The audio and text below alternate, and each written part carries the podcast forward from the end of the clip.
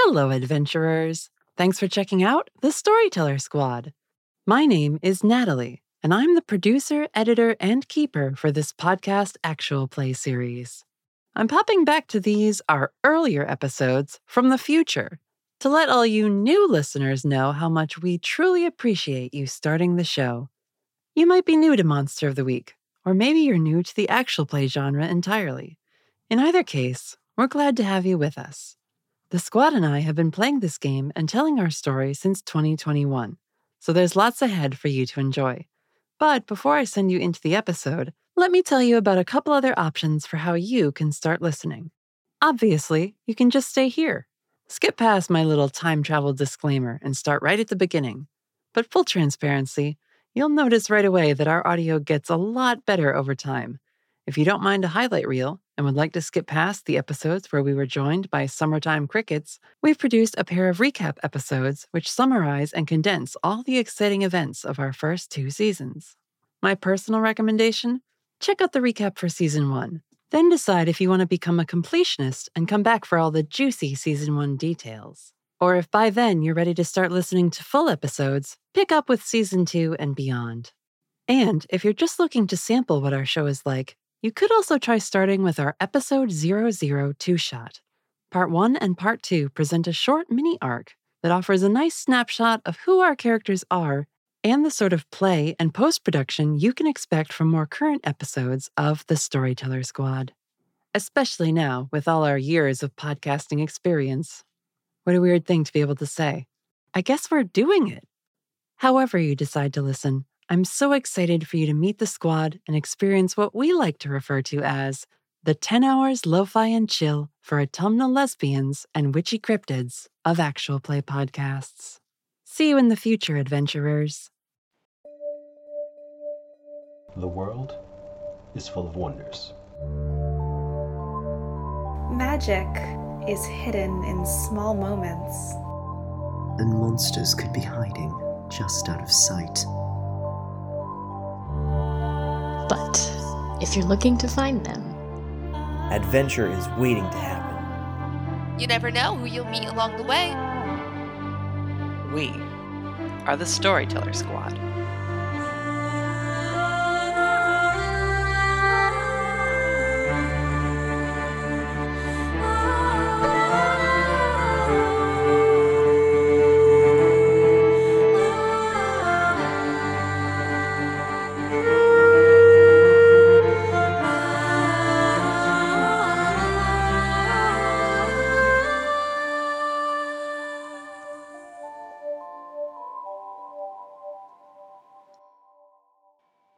Our story begins in Autumn Falls, Washington.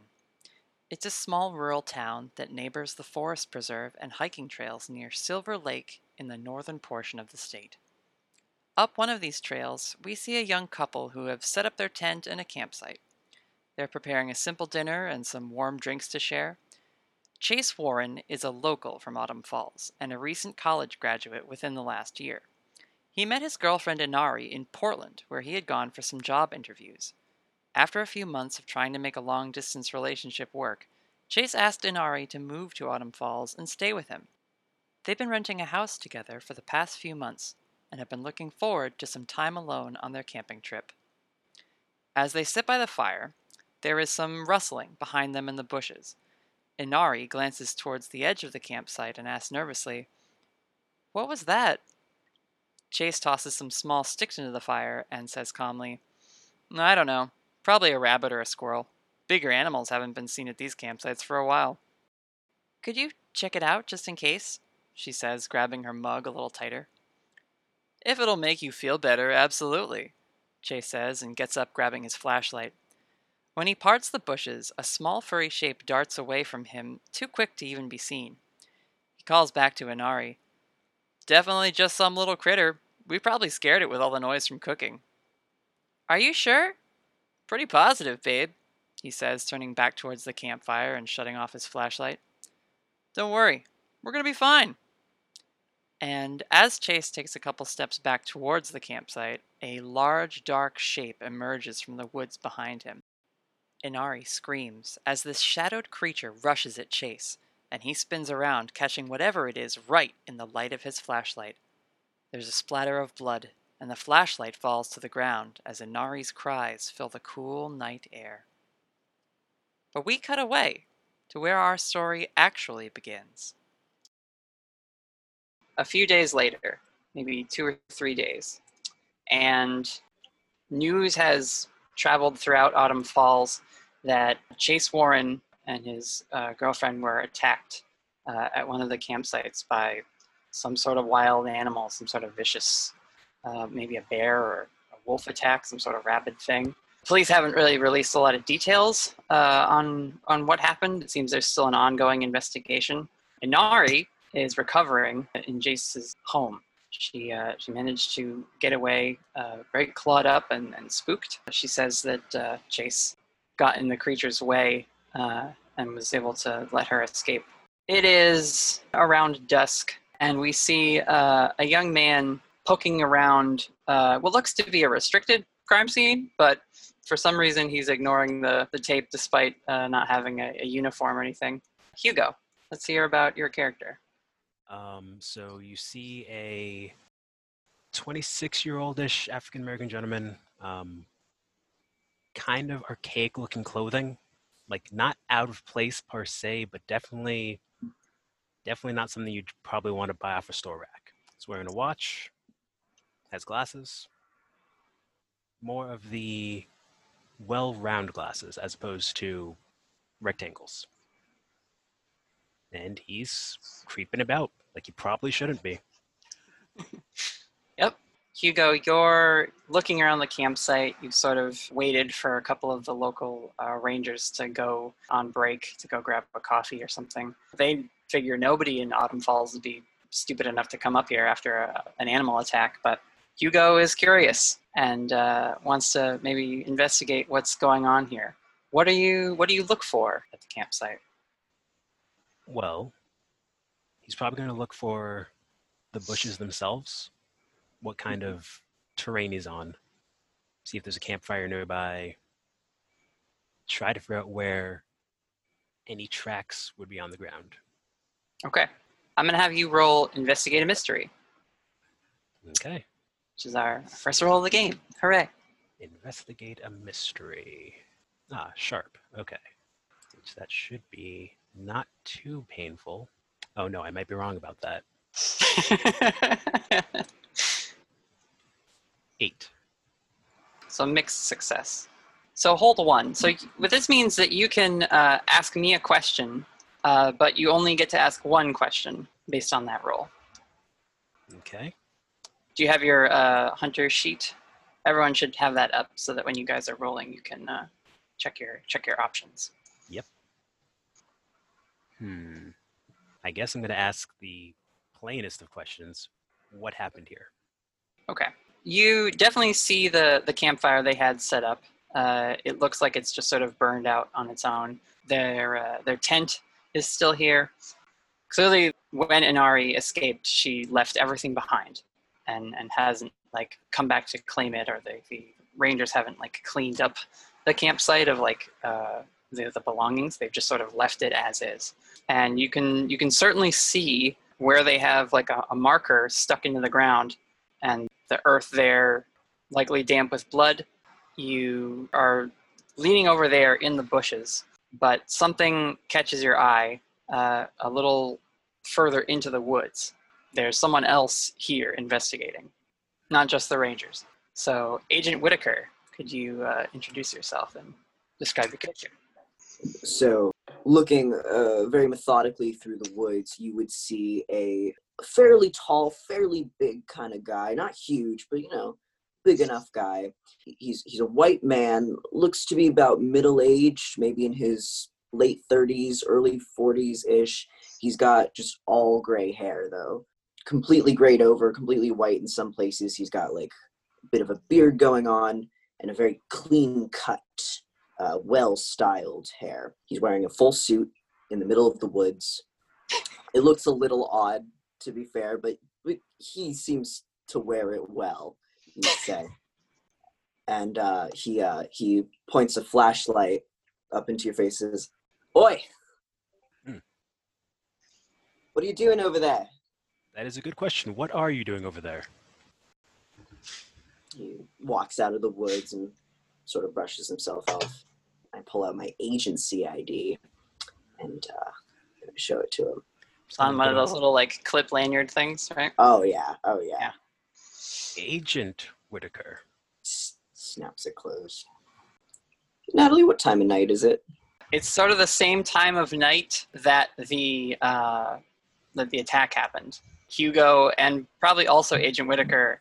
Maybe you guys are are hoping in a sort of morbid way that you'll be able to provoke whatever came here to attack these campers again if you're there around the same time.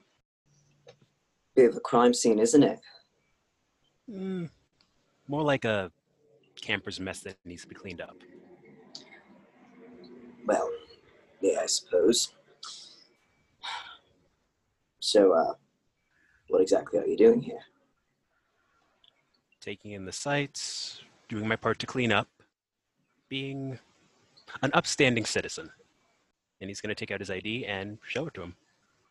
Uh, Mr. Hugo Rashaad, is it? All right. Well, uh, Didn't know we had That's right. agencies around here.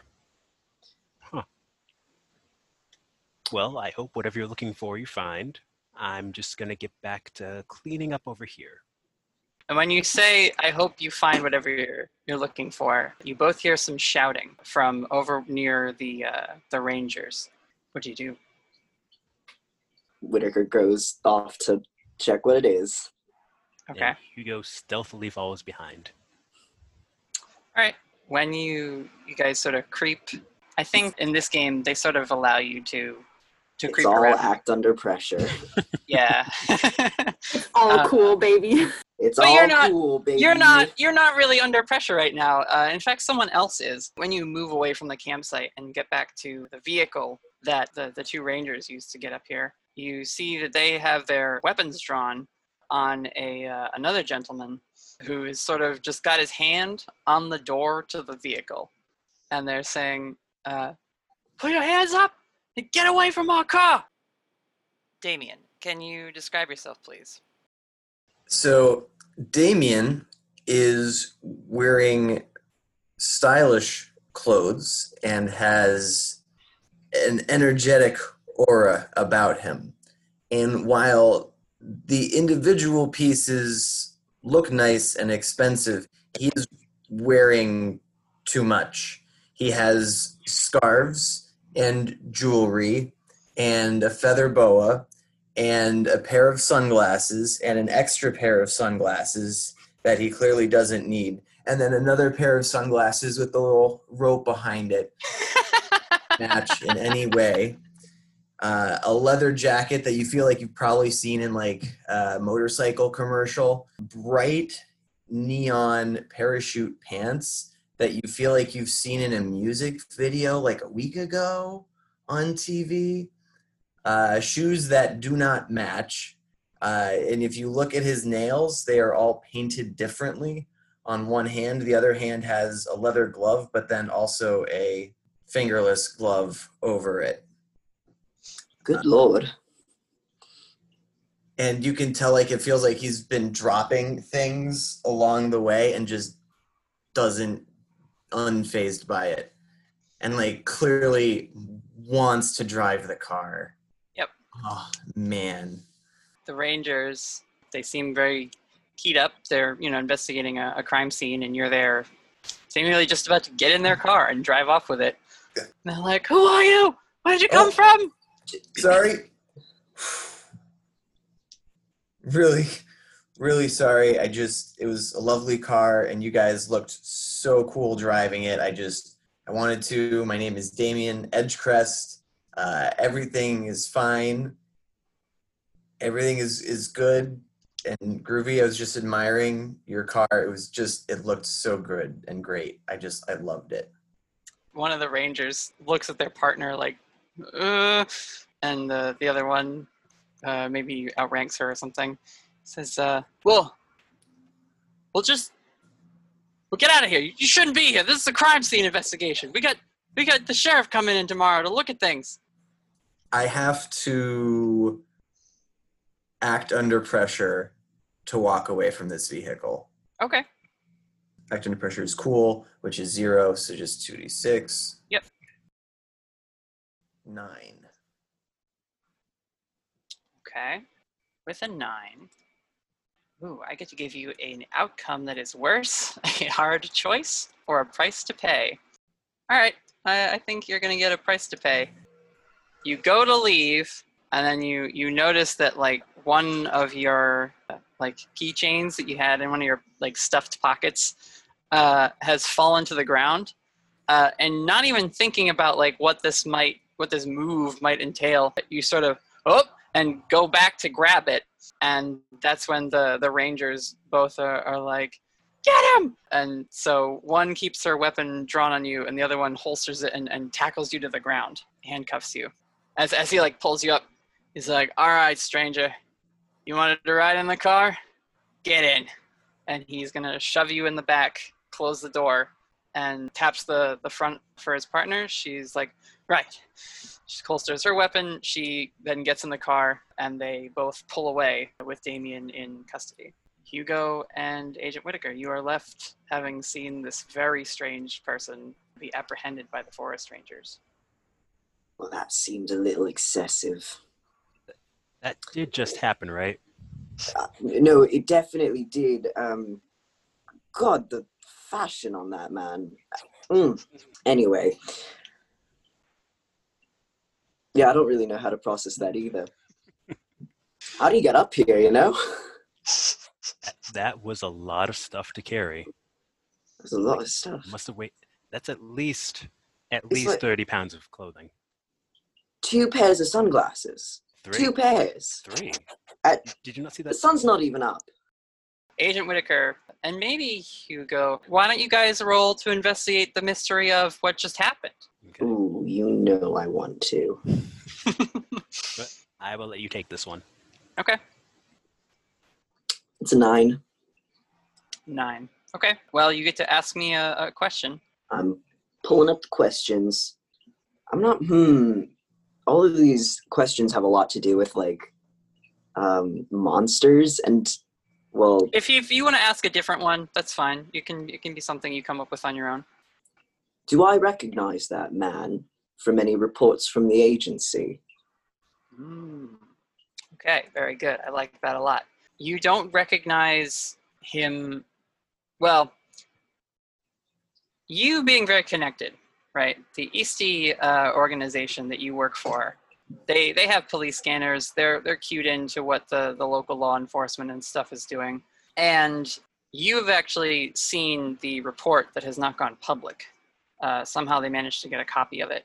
And on that report, Inari, the, the girlfriend who was with Chase when he was killed, she says that before they went up to camp, she saw a very strange looking person uh, sort of hanging around the campsite. And one of the descriptions she put was uh, strangely dressed. And at the same time, as you're like remembering this and sort of maybe flipping through your phone to like look at your, your resources on this case, you also get a hint in the air of this smell that's very distinctive and it smells like wood smoke.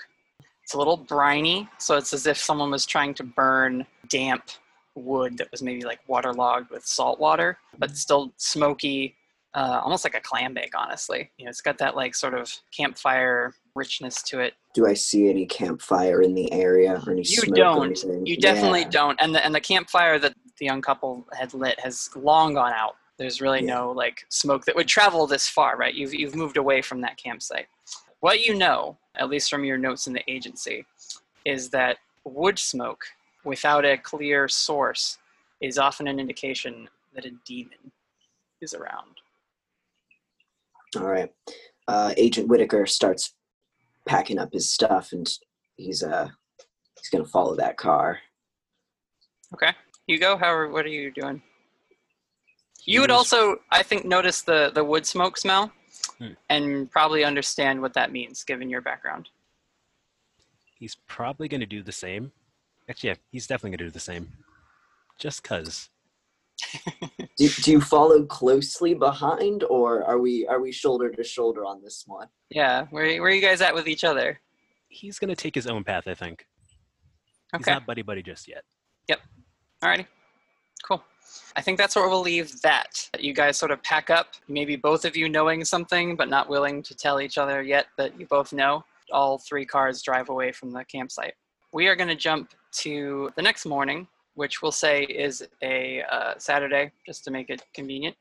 And we are at the Maple Leaf, which is a diner slash coffee shop in Autumn Falls. It's a local establishment and it's family owned, has been for many years. It's very homey. They make uh, they have a little bakery attached to it, and you know they they make their own breads and and pastries and things. They serve with regular diner breakfast food.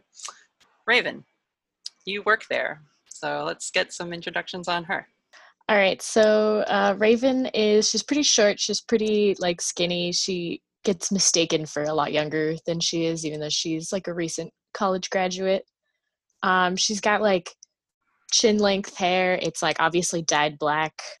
She's got like wire rimmed glasses. She doesn't really need them, but she likes the aesthetic. She's like it's kind of just for reading, but whatever. She doesn't wear a lot of makeup. She kind of just can't be bothered with it most of the time. But for work, she'll throw a little bit on.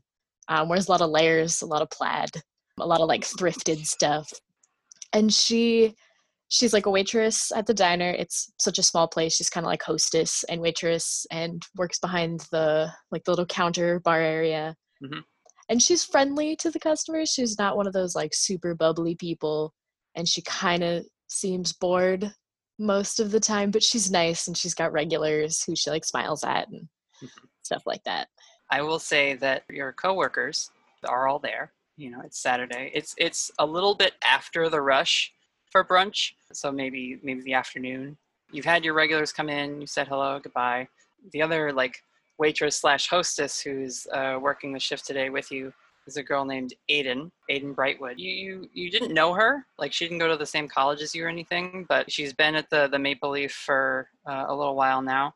So you've gotten to like be sort of work acquaintances with her. She has just like a warm brown hair that she keeps a little past shoulder length. She sort of shares your fashion aesthetic in that she she does do the same like cardigan over tank top with like a large like infinity scarf type of thing or like jeans that have a lot of patches on them. Actually she has one pair that she usually changes out of before work but she calls them her her lucky jeans and they're just a motley of patches everywhere. She's pleasant. She sort of plays off your curt sharp uh, friendly demeanor by being very warm and sweet and sort of spending a lot more time like talking to people. So you guys have worked out a system where if if someone comes in and starts really chatting you up, uh, you'll, you'll sort of trade with her for somebody who's not as uh, talkative. She brings a, a tray back behind the counter, hands it off to uh, the the washroom. Hey, Raven. Nice job today. Thanks. That party is six, right? Oh god, they're the worst. Yeah. Did you know two of those kids were twins? Honestly, I don't think I looked at them long enough. She laughs at that and says, uh, Oh, actually, excuse me, I, I gotta go talk to this person. I, I think I know them. And so Aiden again quickly leaves from behind the uh, the counter, and she comes over to a table in the corner where there is a young woman sitting there, Felicity. Could we hear about your character, please? All right. So this is Felicity Starnbrook. Um, she has curly, curly, curly, messy, crazy red hair and these big round glasses. She dresses like typical like soft girl. So like big cardigans, always like bundled up a little bit. She wears oversized t-shirts, lots of light colors like baby blue and pink and very soft, very quiet. But then she also has a sketchbook with her constantly that she uses to she furiously furiously draws in it all the time. That's like her journal. So she's constantly scribbling things down. Aiden comes over to you. She says, "Do you need any more coffee?" Um Yes, yes, uh please. You don't recognize me, do you? Uh no. Um nope. She gestures at the, the booth. Do, do you mind if I sit down for a second? Yeah. Um sure. So she takes off her apron and sits down in the booth with you. She gives you this warm, friendly smile and says, We've actually met before. You bumped into me last month. Oh, Says, uh, I wouldn't forget. Uh, and she kind of gestures at your like big curly red hair. Yeah, you actually saved my life. I did? And as you think about that and like look at her again, you see she has sort of these just like her her eyes are the type of eyes where like you see a lot of the color. They're they're always pretty wide and and uh, warm looking. She says, uh, "Yeah, I was I was on my phone. I was about to step out into the the road. I, I was distracted, and you uh, you pulled me back. Uh, I didn't get hit by that that bus that was coming. Oh, oh, yeah. Um, yep. That was uh, that was really something." It was. I, eh, And she's just kind of do like, what I can, I guess. okay yeah that, yeah she she looks at your sketchbook what are you what are you currently drawing right now I am that that sketch that I had sent you guys with the little spirits. mm-hmm. That's what she's working on, but it's just scribbles, like yeah furious scribbles of these little spirits that that she makes. aiden says i like your drawing. Thanks, they're my friends. Mhm, she kind of nods. Huh. I'm aiden. Oh, um, I'm Felicity. raven you hear that name from sort of while you're like cleaning the countertop and you look over and see this flame haired curly soft mess. Uh, That's the best description of her. And you you think for a second you're like i know her too. Uh, but we're going to pause on that for just a quick second and jump over to uh, our last member of the adventure bethany. You are at work also. You are at the the starbucks. Uh, corporate chain of america you're actually working in a different town it's the neighboring town to autumn falls uh, called vernal springs uh, I love it. the uh, the two towns obviously have a very tense rivalry happening. But you're there. You're working at the Starbucks. Your your manager is there with you, Lane Staffordshire, uh, and also your coworker Taylor Richards. Taylor, you went to college with. Uh, you guys both managed to get this uh, primo position, and you've been working here since a few months after you, you graduated last uh, spring. Uh, is Taylor from my sorority? That's a weird question. I just need to know. Taylor Taylor is a guy actually. Uh, he was Oh, on the, he was on Taylor the same from my sorority? he can still be there. he was on the uh, the the football team with Chase, and so he and Chase were, were friends, and he's been pretty much a mess ever since the news came out. You know, so he's he's there working, but he's been quiet and sort of keeping to himself a lot, just Okay. sort of showing up but not really being there. Okay. What are you What are you doing at the moment? What's your work there like? Give us a little bit on Bethany. I'll give you I'll give you Bethany's vibe. Um, so I selected alluring face. I was selecting an appearance, um, which I took to mean a face that you want to look at again because it looks weird. Um, uh, but pretty weird. Uh, she I looked at Natalie Dormer because she's an icon, um, and I, she has very wide set eyes, uh, similar, and she also has a very curved mouth that kind of looks like constantly under stress or constantly like pursed. Uh, like, you know, like if she kind of took a second to relax, it might be like a little bit less funky, but it's funky. Uh, She really dark hair, um, and it looks like it was really highlighted a while back, like when she was in college, but it's since started to grow out, so it's like not a super good look anymore. Um, it's Mm, really upkeeping it. yeah.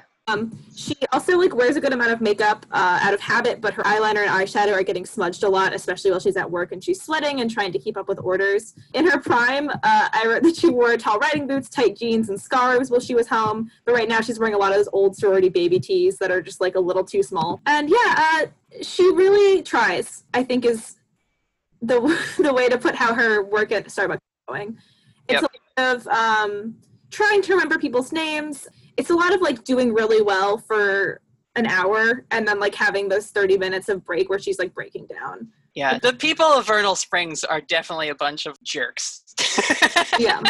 Uh, as keeper, I'm gonna totally lead into how Vernal Springs is just the worst. You you deal now as a college graduate with a bunch of like uppity preppy college kids who are like, oh, Yep. man, was I like that? Oh gosh. She And, she uh, really is like Vernal Springs tried to make Autumn Falls into Vernal Springs, and it just like kind of succeeded. Like that's what the vibe you get from her. It kind of did. Yeah. Like Yeah. you look yeah, at yeah. her.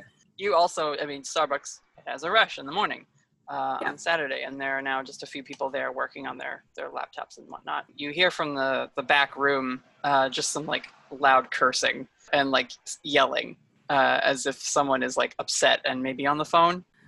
Uh, yeah, I um I peek in. I say, well, um, one second. Uh, Taylor, could you take over the register for just a moment, please? That would mean so much to me, and uh, Uh huh. Oh yeah, sure. I'm just gonna make sure no one's having a breakdown. And I zoom back uh, to the back you, room. You go back where your manager Lane is definitely having a breakdown. He's he's like late thirties, bleach blonde hair, gelled in a way that makes it like spiky, big diamond earring, but sort of a, a thin face. Uh, he definitely stays very trim, and he is on the phone, just sort of like berating whoever is on the other side. What do you mean my shipment didn't come in? What are you talking about? well, that's no excuse. Oh, hi, Bethany. uh, we're just having a little trouble here. We uh, uh we don't have any creamer.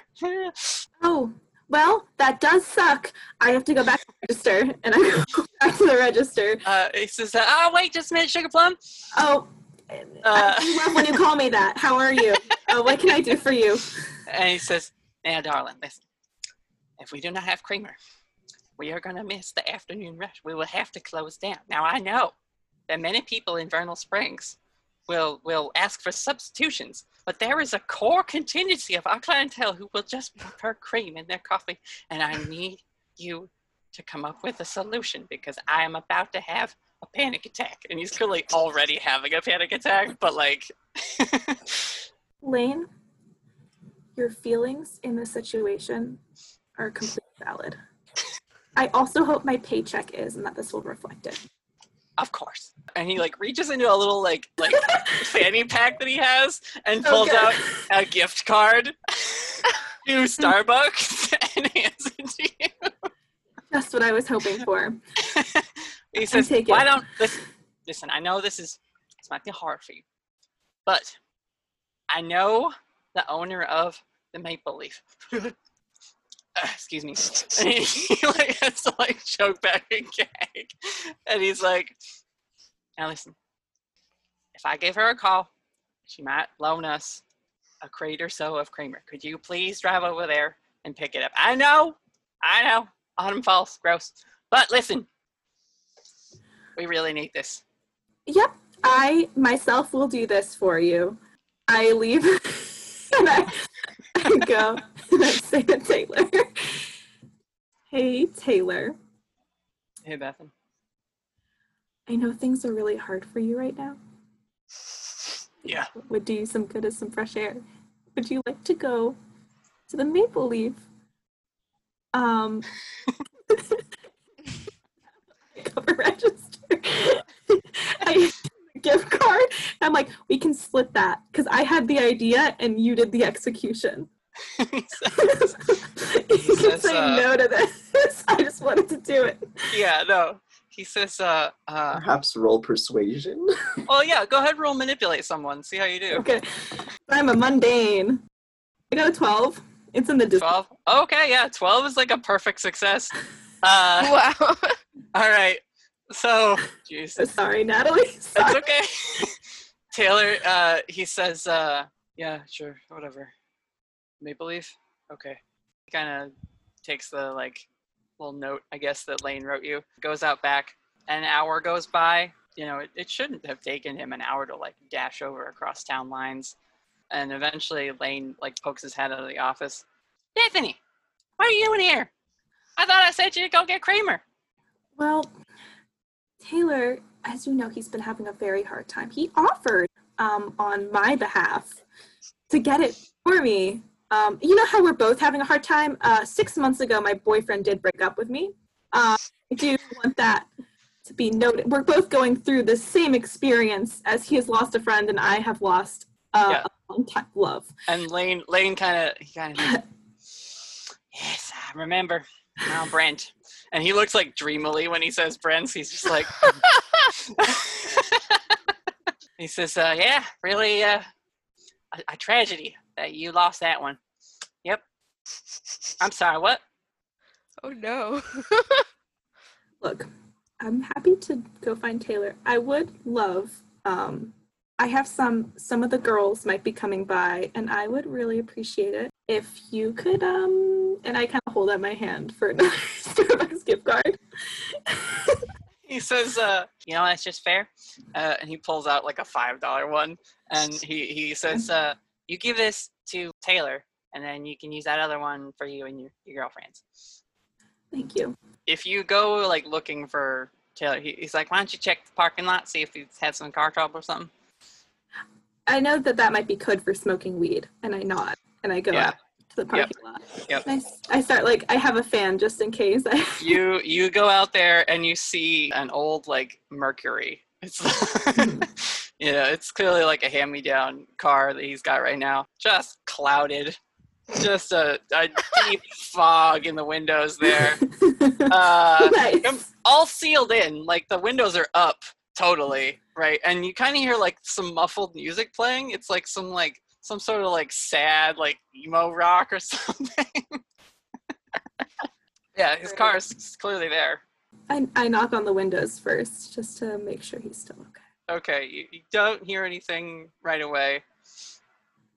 And if you if you knock like a little louder, I don't, but I shout through the window, You owe me some of that when I get back. And I get into my car, which I did find an actual car because I got a fairly new car in decent condition. I have a used Honda Accord. I get in my used Honda Accord, which is a very green car. Um, she's minored in environmental sciences. yeah, as you as you like like are pulling out of the thing, you see the window like roll down and obviously like smoke cloud, and you see you see Taylor there, and he's just like streaks, like you know he's so he's so upset. He's just like. He's like pointing at his phone, and it's got like pictures of like the football team and stuff. he's, like, he's so broken up. All right, in my notes, Taylor, sad. That's Yeah. that's it. so sad. Just so Big sad about. Chase. He's got a lot of big feelings. As I drive away, I yell out the window, uh, Depression is like the fourth stage of grief. You're doing great.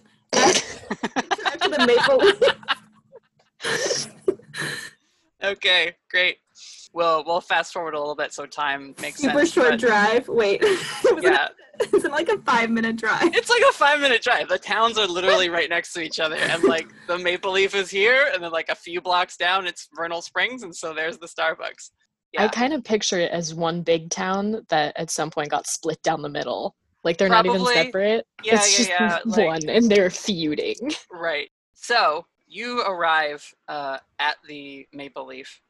Uh, where do you? How do you come in? Do you come in through the back? Do you try and like sneak in, or do you go through the front door? What's your approach, Bethany? Um, I take off my Starbucks apron first. Uh, Yep. so that people can see that I was part of Kappa Alpha Theta. And then, I, but I make sure my my like pin with my name and like the little Starbucks brand is still there, uh, just so we, we we know where I'm here. I'm here in business. I also, if you don't mind me retconning, um, I carry in two piping cold frappuccinos for bargaining. Okay. Nice. One Yeah, is the unicorn frap sought after. The other is a PSL. It's a frap now. It's a new thing we're experimenting with. Okay. So you come right right in the front door. Uh, yes, I am. I uh, no, I'm coming in through the back. I'm gonna try the back door first because I don't want to be seen at the Maple Leaf. I think it's gonna be a little awkward. Yeah. You you come in through the back, or you you park in the back where like the the workers uh, go to park. And sitting outside, uh, clearly on a break, is the like head head cook, head chef uh, of the Maple Leaf, George Montgomery, and he's sort of a, a larger fellow, balding with like salt and pepper stubble, you know, that he kind of just lets go occasionally, and like he'll show up one day and it's clean shaven, and the next like week it's like just grows out, and he'll like shave it off again. Like he he clearly doesn't have like a, a regular routine with it. But he's just sitting on like a turned over milk crate with his like apron that's like still greasy from work and stuff, and he's just having a cigarette. Uh, when he when he sees you come out, he's like, uh, "Hey, what do you want?" Well, aren't you looking lovely today? Hi. Ah, you flatter me. I'm Beth- Bethany Miller. I'm for, I work for the Starbucks down. I know who you are, Bethany. Oh. Your family used to come in here all the time. Whatever happened to you folks? Oh, we moved. Um, my father, he helped with that big maple syrup company. You know the one. Um, he's he bought a house in Vernal Springs. It's so nice to see you again. Um, like when you say Vernal Springs, he like starts having a coughing fit. it's like it's like ugh, Vernal Springs. Jeez Louise. All right. Well, what are you doing here then? Clearly, you're all up in the world now. Well, Bethany Miller, living in Vernal Springs. Whoop de doo. it's quite uh, a great time for me and my family. Um, I'm so glad that we covered that part of it. Um, and now the part of bargaining. Here is two very good frappuccinos from Starbucks. I do not think you have them here, and I thought you might take a sip, like an experimental sip. And if you copied the recipe, I wouldn't say anything. Um, and in return, I would like some creamer, please. Uh, and thank you. Um, and I hold out my hand for the creamer, and I hand him the okay. He kind of like flicks his cigarette butt into the like the cracked up asphalt in the back, right? Because is not a perfect driveway, right? This is like the back of the, the diner. Uh, you know, there's weeds popping up out of the cracks in the, in the old old asphalt, and he like takes the thing. He like tries the unicorn. Whoa! That coconut? Actually, yes, it's just our coconut vanilla frap, but we added a bunch of fucking food dye, so it looks different, and people did flip a shit and pay two extra dollars for it. Yeah, idiots, right? That's what we profit off as. Yeah. Yo, I have a very discerning palate, right? Mhm. I was trained in New York, you know. New York is a place. and and he sort of like starts to go off on like a tirade because you're just doing the thing where you're like smiling and nodding, right? And it's he's just like greasy cooks. You're just, eh. but he, he he explains how like he he worked in like one of the best kitchens in New York. He was like part of this like Italian, you know, restaurant just like near the ferry to Long Island. And as he's like sort of halfway through the story, he's like, and then the doctor said I should move out here for my health. As he's like lighting another cigarette. and as he says that, like the, the, the screen door to the back kind of opens up. This athletic African American woman with like her hair tied up in like a big ponytail, uh, where it just sort of gets like curly and, and big in the back, uh, and wearing a headband and a, and a little like red apron, sort of peeks out the door. She says, "George, what are you? Do- who are you talking to?" Oh, Dahlia, sorry, I got busy yammering. Uh, this is Bethany Miller. She lives in Vernal Springs now. Hey, get that? All right. Yep.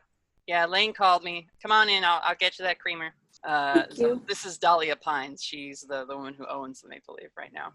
Clearly an old friend of Lane's. Uh, oh, I thought they were married at first. I was like, No, no. I'm ready to exercise my relationship knowledge. Oh, no. And she's not married to George either. No, they're just they're coworkers. Sorry, I Uh, thought she's married to George, not Lane. Lane is neither neither one. idea of Brent.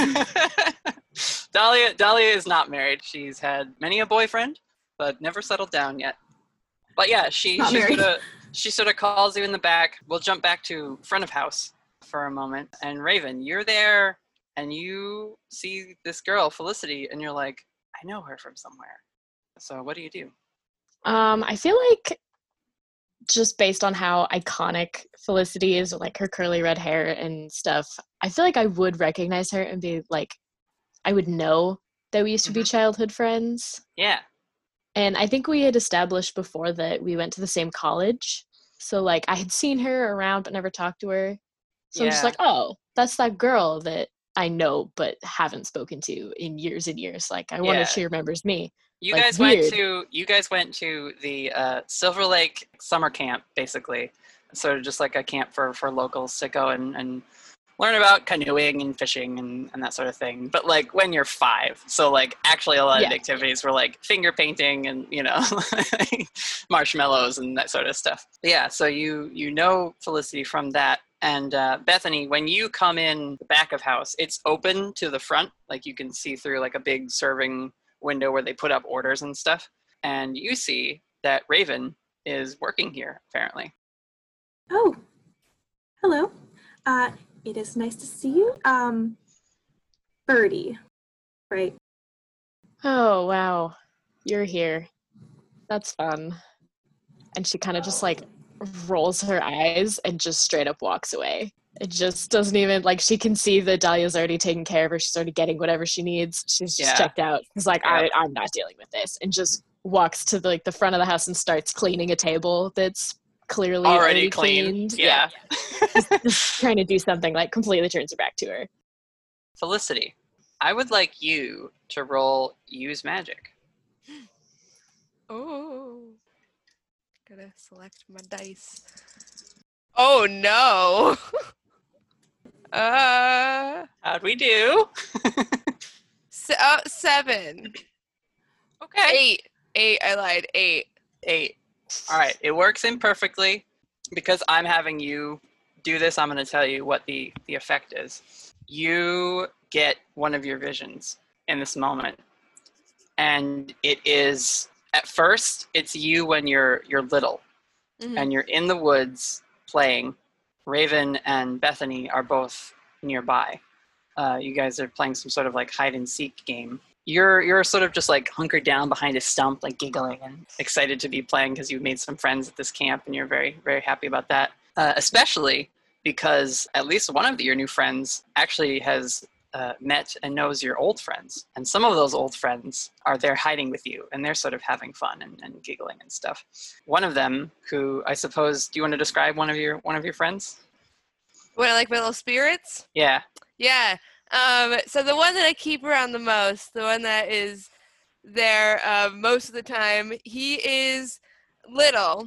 He's about this big, and he sits on my shoulder. He's got. He- They're all kind of mashups of different animals, Eh, but he wears that bird skull on his head. Yep. And he has some feathers sticking up from the back, but it's all weird colors. So like the feathers in the back of his head are like different colors than the feathers on his body. Um, Yep. But he doesn't have wings. He has hands, and he's just yeah, like little chipmunk hands. yes, like, exactly. Yeah. Uh, do you have a name for him? I don't. I don't have a name for him yet. What should we What should we name this little spirit? I'll take suggestions from the peanut gallery too, if you guys have an idea. Agent Whittaker. Let's see. Oh, it's something that a five-year-old would name it. Right. Ooh. See, I had a name, but I feel like a five year old wouldn't think of that. I feel like it was the first one that I saw, so I probably named it like Ghosty. yeah, like Ghosty or like Okay. So Ghosty, who's this little spirit that like you've always seen and is always in around with you. It's there, and and so is this little like squirrel salamander thing with like dragonfly wings on its back. that's Uh, Tom. and yeah, Tom is Tom is flitting around with you, and as you're hiding, they both seem to get spooked by something. Instead of just hiding with you like behind the stump, they like go behind your your hair, and like uh, Tom like scurries into the curls and kind of like pokes his little squirrel head out. And the forest around you gets dark, and like a wind starts to pick up, and it's a little spooky, and you're like, oh, and and you you try to call out like to Raven and Bethany, your your two friends uh, but you can't. You're just so like your your voice chokes up, and uh, this figure appears out of the woods and approaches you, and they're glowing, like so much so you can't really make out any features. They seem tall and like walking on long legs with hooves at the bottom of them, and sort of this big elk. Either it's headdress or they just have these antlers growing out of them, and you hear this voice, and it says, "Felicity."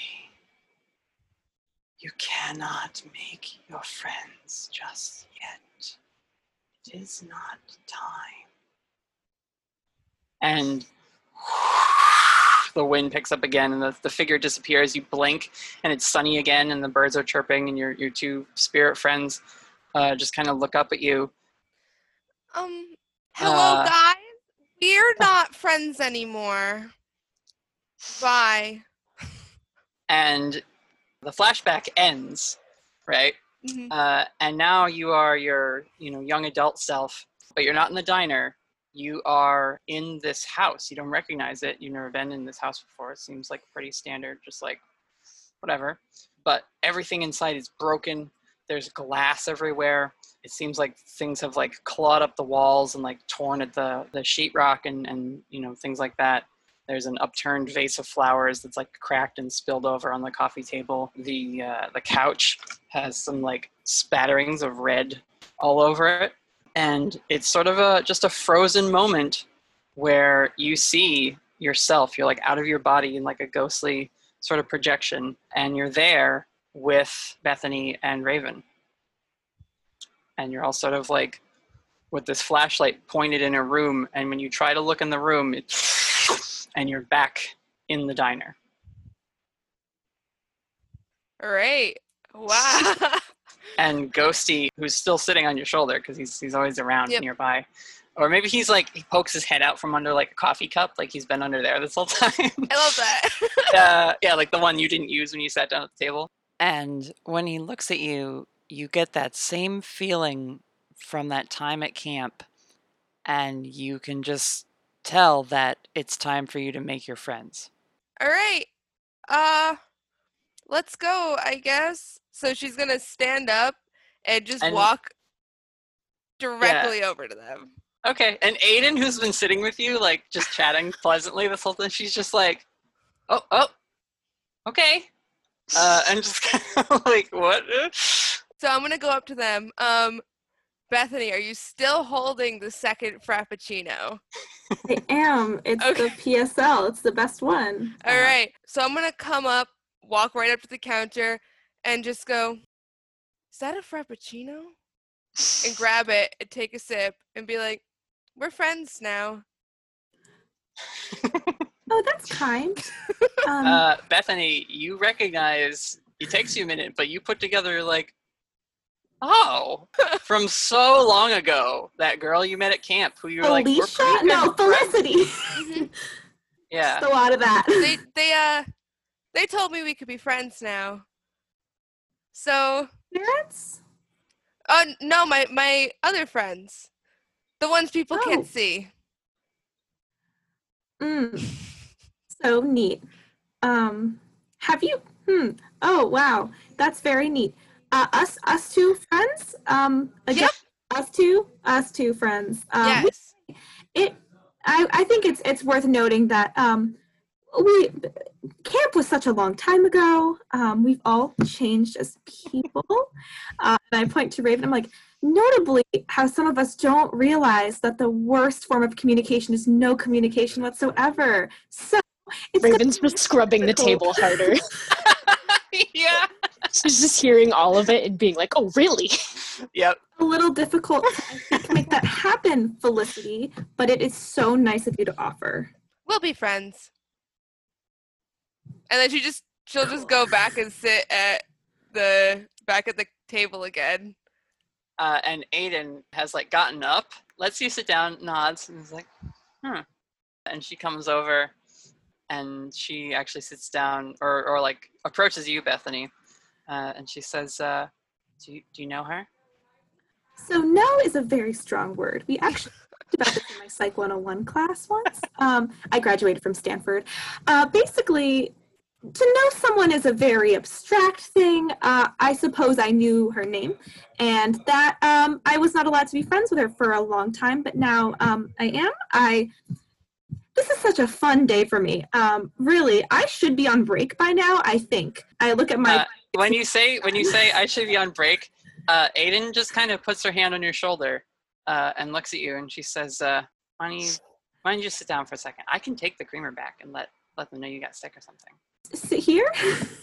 Yeah, uh, but in the maple leaf. despite how Bethany might feel about the maple leaf, when Aiden says that, she definitely feels calmer and like more at peace with like the idea of being seen in the maple leaf or like being around these other people who knew her from her her childhood. It's just this feeling you get. You're not really sure what's like why. All of a sudden, you're just like, you know, it's not so bad in here. It's just another diner. Like, uh, I, whatever. Okay, yes, I, I do. I am tired. I want to like sit down. I do take off my name tag so no one knows my name. Okay. But I do sit down, yeah. so Aiden is gonna she she goes over and Dahlia's like, Oh, are you? Okay, yeah, sure, we we're fine, honey. And so Aiden's like, uh, Yep, no problem, Mrs. Pines. and she uh, takes a creamer and like heads out.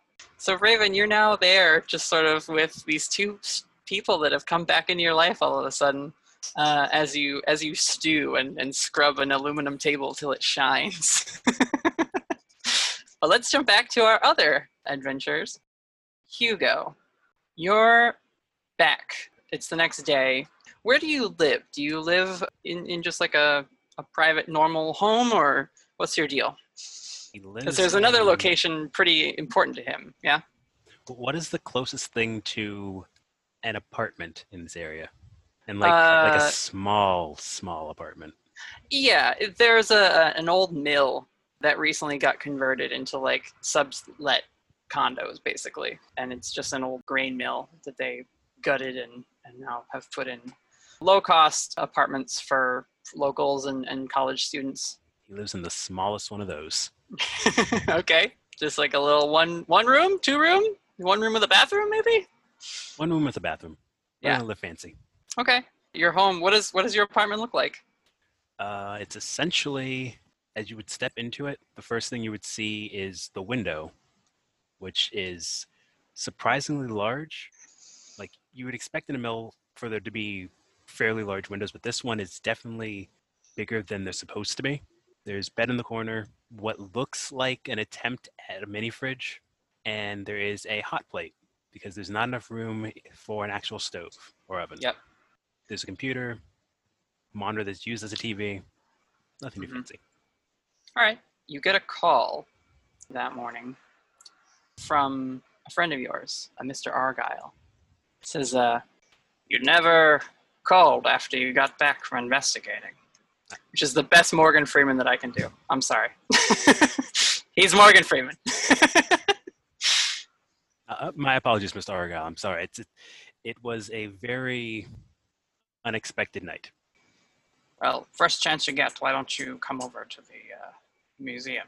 We'll go over your findings. No, of course, of course. I assume you head there pretty much right away.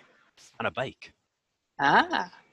So Hugo bikes over to the Autumn Falls Natural History Museum and Observatory, which is just sort of it's it's connected and funded as part of like the Park Service.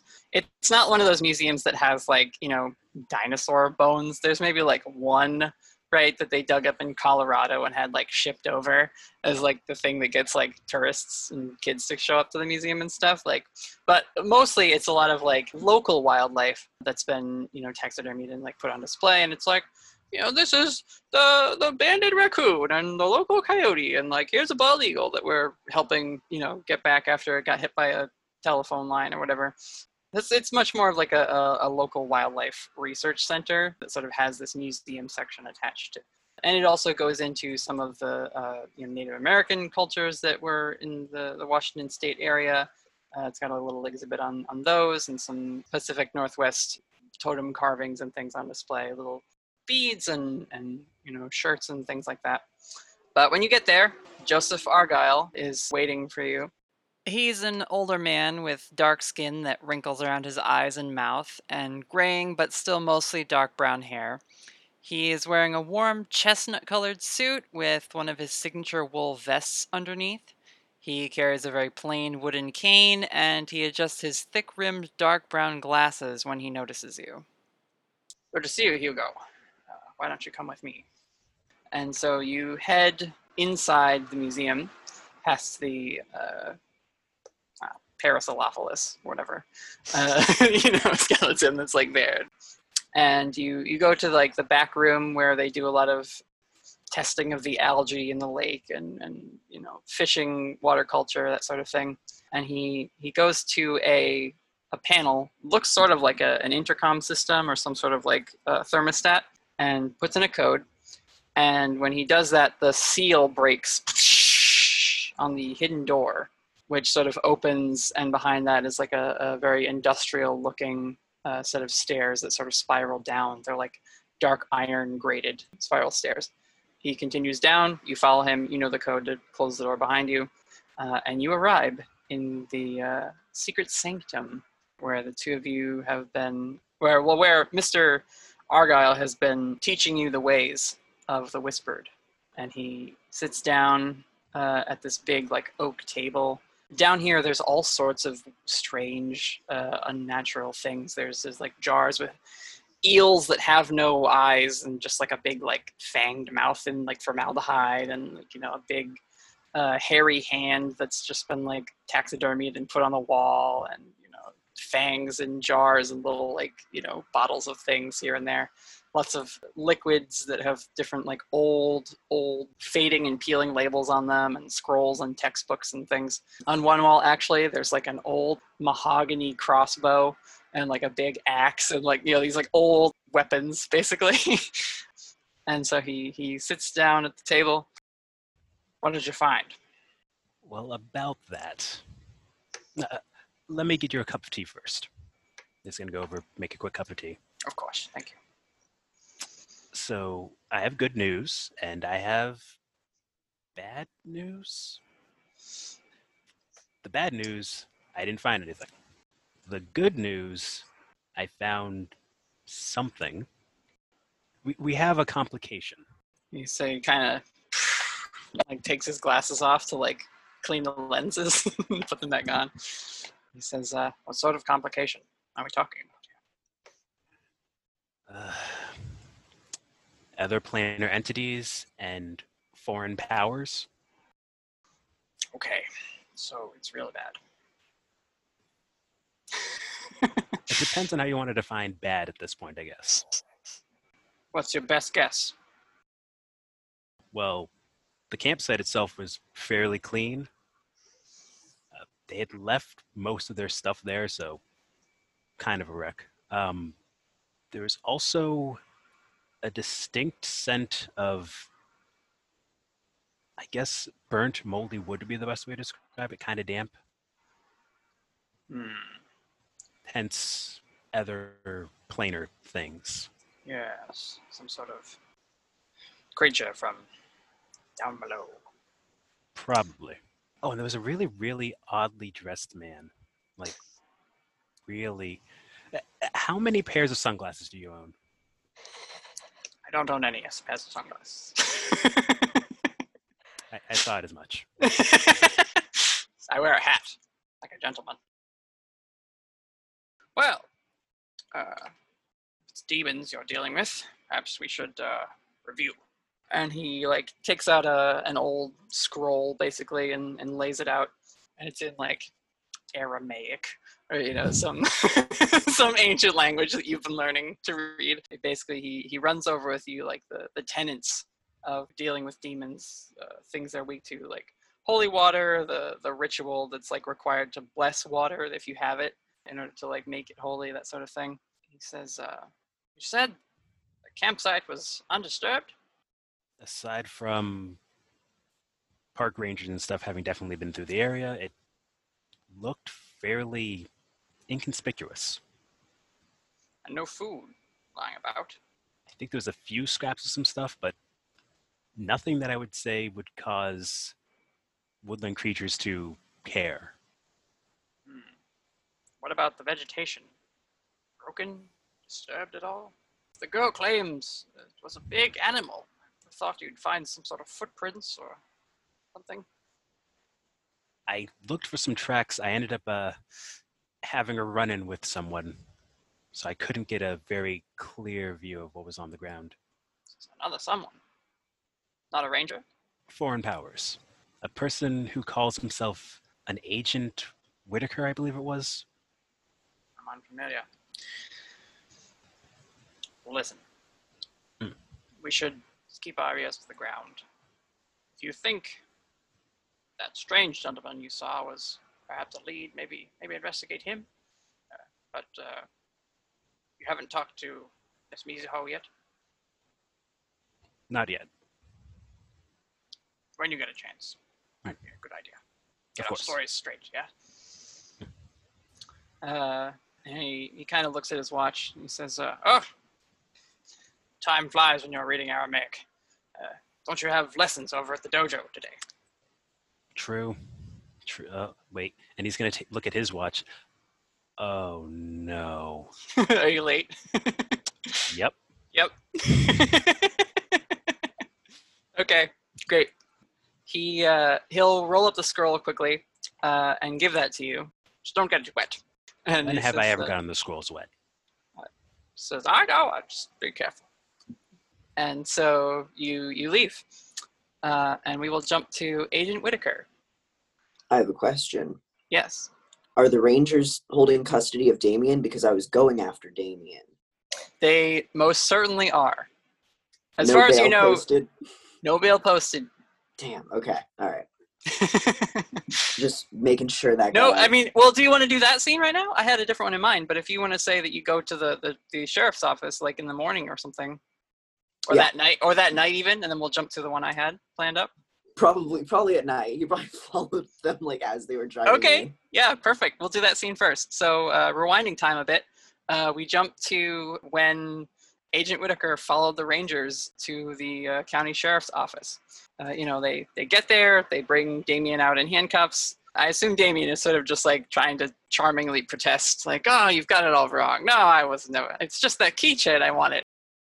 So now that he's captured and like unable to do anything with his hands, and like there's more than one of them around, he's defeated.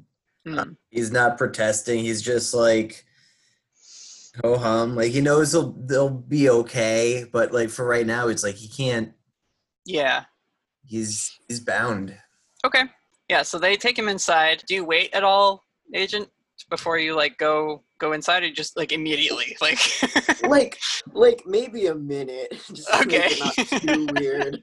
All right, you come into the county sheriff's office of uh, Maple Falls. The two rangers are, are sort of they're not there in the, the immediate office. You see uh, uh, a middle-aged man, maybe like late 40s. Somehow he looks younger than you though. Like he, you know, his hair is is not all shock white and gray. He's just sort of got it in a, in a tight buzz. He's got a, a sort of a, a mustache and like goatee beard going on. Bigger fellow, maybe not linebacker, but like he works out. And he's just sort of uh, writing something in a book with a walkie-talkie on the, the counter when you come in. So, wait, that's the sheriff. That's the guy in charge.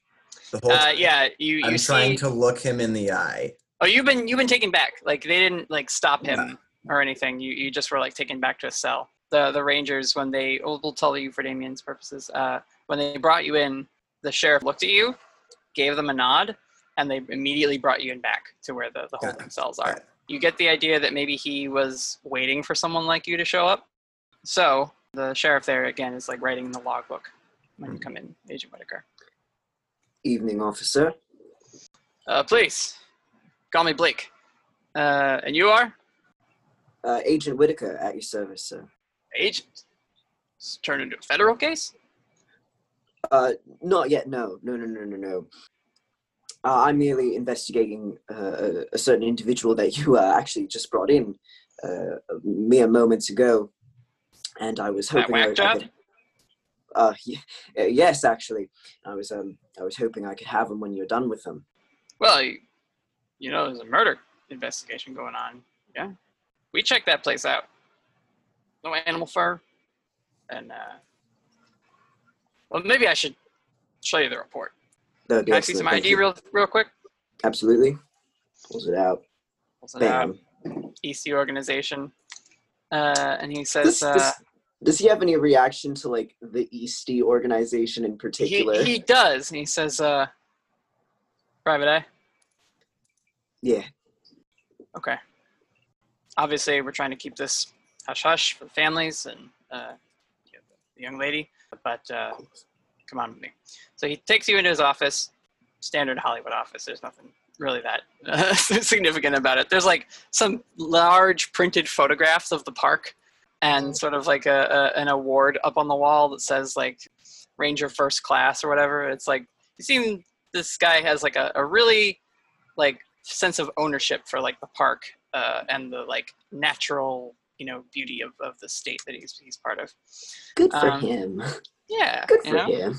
Sheriff Orion Blake, and he, uh, you know, actually, he's like if we're if we're pulling actors' names, he's kind of like a, a mix between like Patrick Warburton and uh, the dude from Stranger Things, the guy who plays the sheriff in that.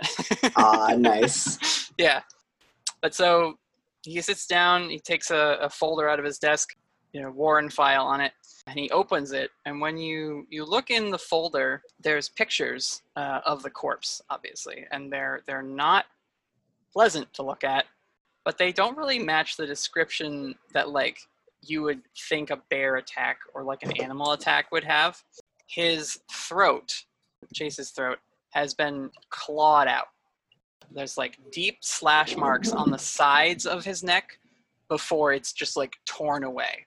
And then his uh, chest, because it's like an autopsy, so you can like see, there's just like a hole uh, over his heart that looks like uh, like a you know a log or something like very blunt force was just like shoved in there and then pulled out. And same kind of like gore and rip uh, type of wound in his like lower abdomen sort of where like the liver would be uh, like right under the ribs and he is sitting there looking at it and then looks up at you and he's like it's awful. And not very typical, is it? no. This is some messed up shit. And that's what I'm here for. what do you know about this guy? The one in holding.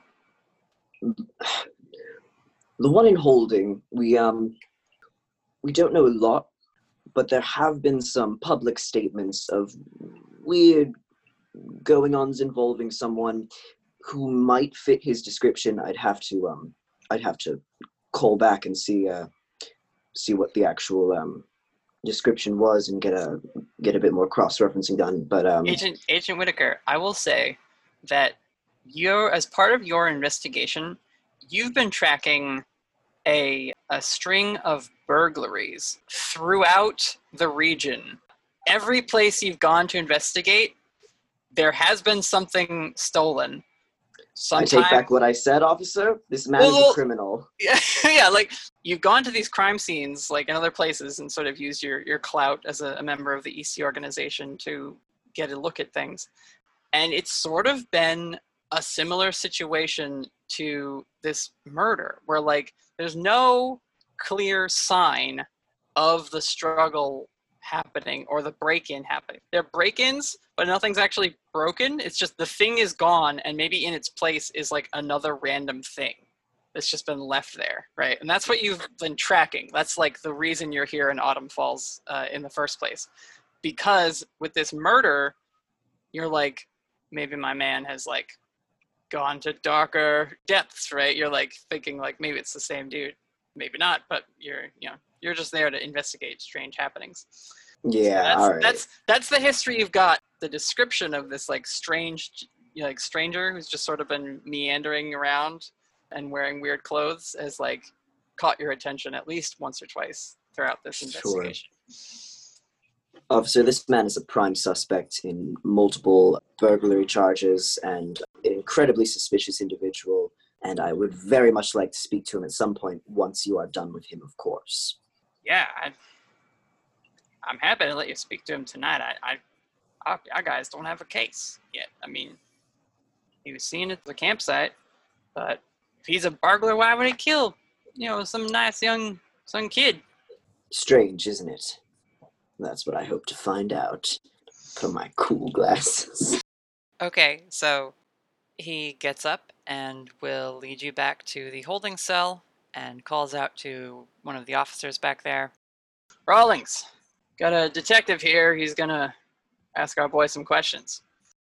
Rawlings, who's the, the male officer who apprehended uh, Damien, nods. He's got like a, a shotgun. Uh, Seems a little excessive. yeah, Rawlings is like he's a he's a, a local town guy, but he like is all about showy displays. Oh man. and uh, so Rawlings is kind of like, "You cleared him." And Sheriff Blake says, Of course I cleared him. Get out of here. So he goes back to you know do whatever else his, his duties are. You mind if I sit in? Oh, to with the interview? Yes. Um well if if you would like, yes. Any information you can get out of him, I'm sure would help us. Of course. He'll come in with you unless you try and stop him or give him a reason not to. Mm, probably just means I'm gonna change which questions I ask, but that's fine. Okay. So hey, you guys sort of come into the back uh, area now. Damien, you're there, just sort of lying on one of the cots, I guess. Uh, yeah, I imagine they've stripped Damien of all of his accessories. He's just waiting. He's just hmm, just just thinking, just sort of Yeah. bouncing looking- around, just looking at the cell. Yeah, just looking at the walls around. Okay. Agent Whittaker, your suspect is in custody. Damien Edgecrest. Is that what you said your name was? Yes, yes, it is. He- you did say your name at I'm the- here at the- to the scene, help you as much as possible. Uh, if I could get your names, that would be delightful. I'm Sheriff Blake. This is Agent Whittaker. He's here to ask you some questions about what you were doing up on that mountain. Agent, agent. Ooh, We're just here to ask a few questions. I'm I'm here to help. I am I'm here to help out humans, humanity. Ooh, Whittaker's eyes going wide. Yeah. His Yep. nostrils flare. Uh huh. Yep. Good thing you're wearing those sunglasses.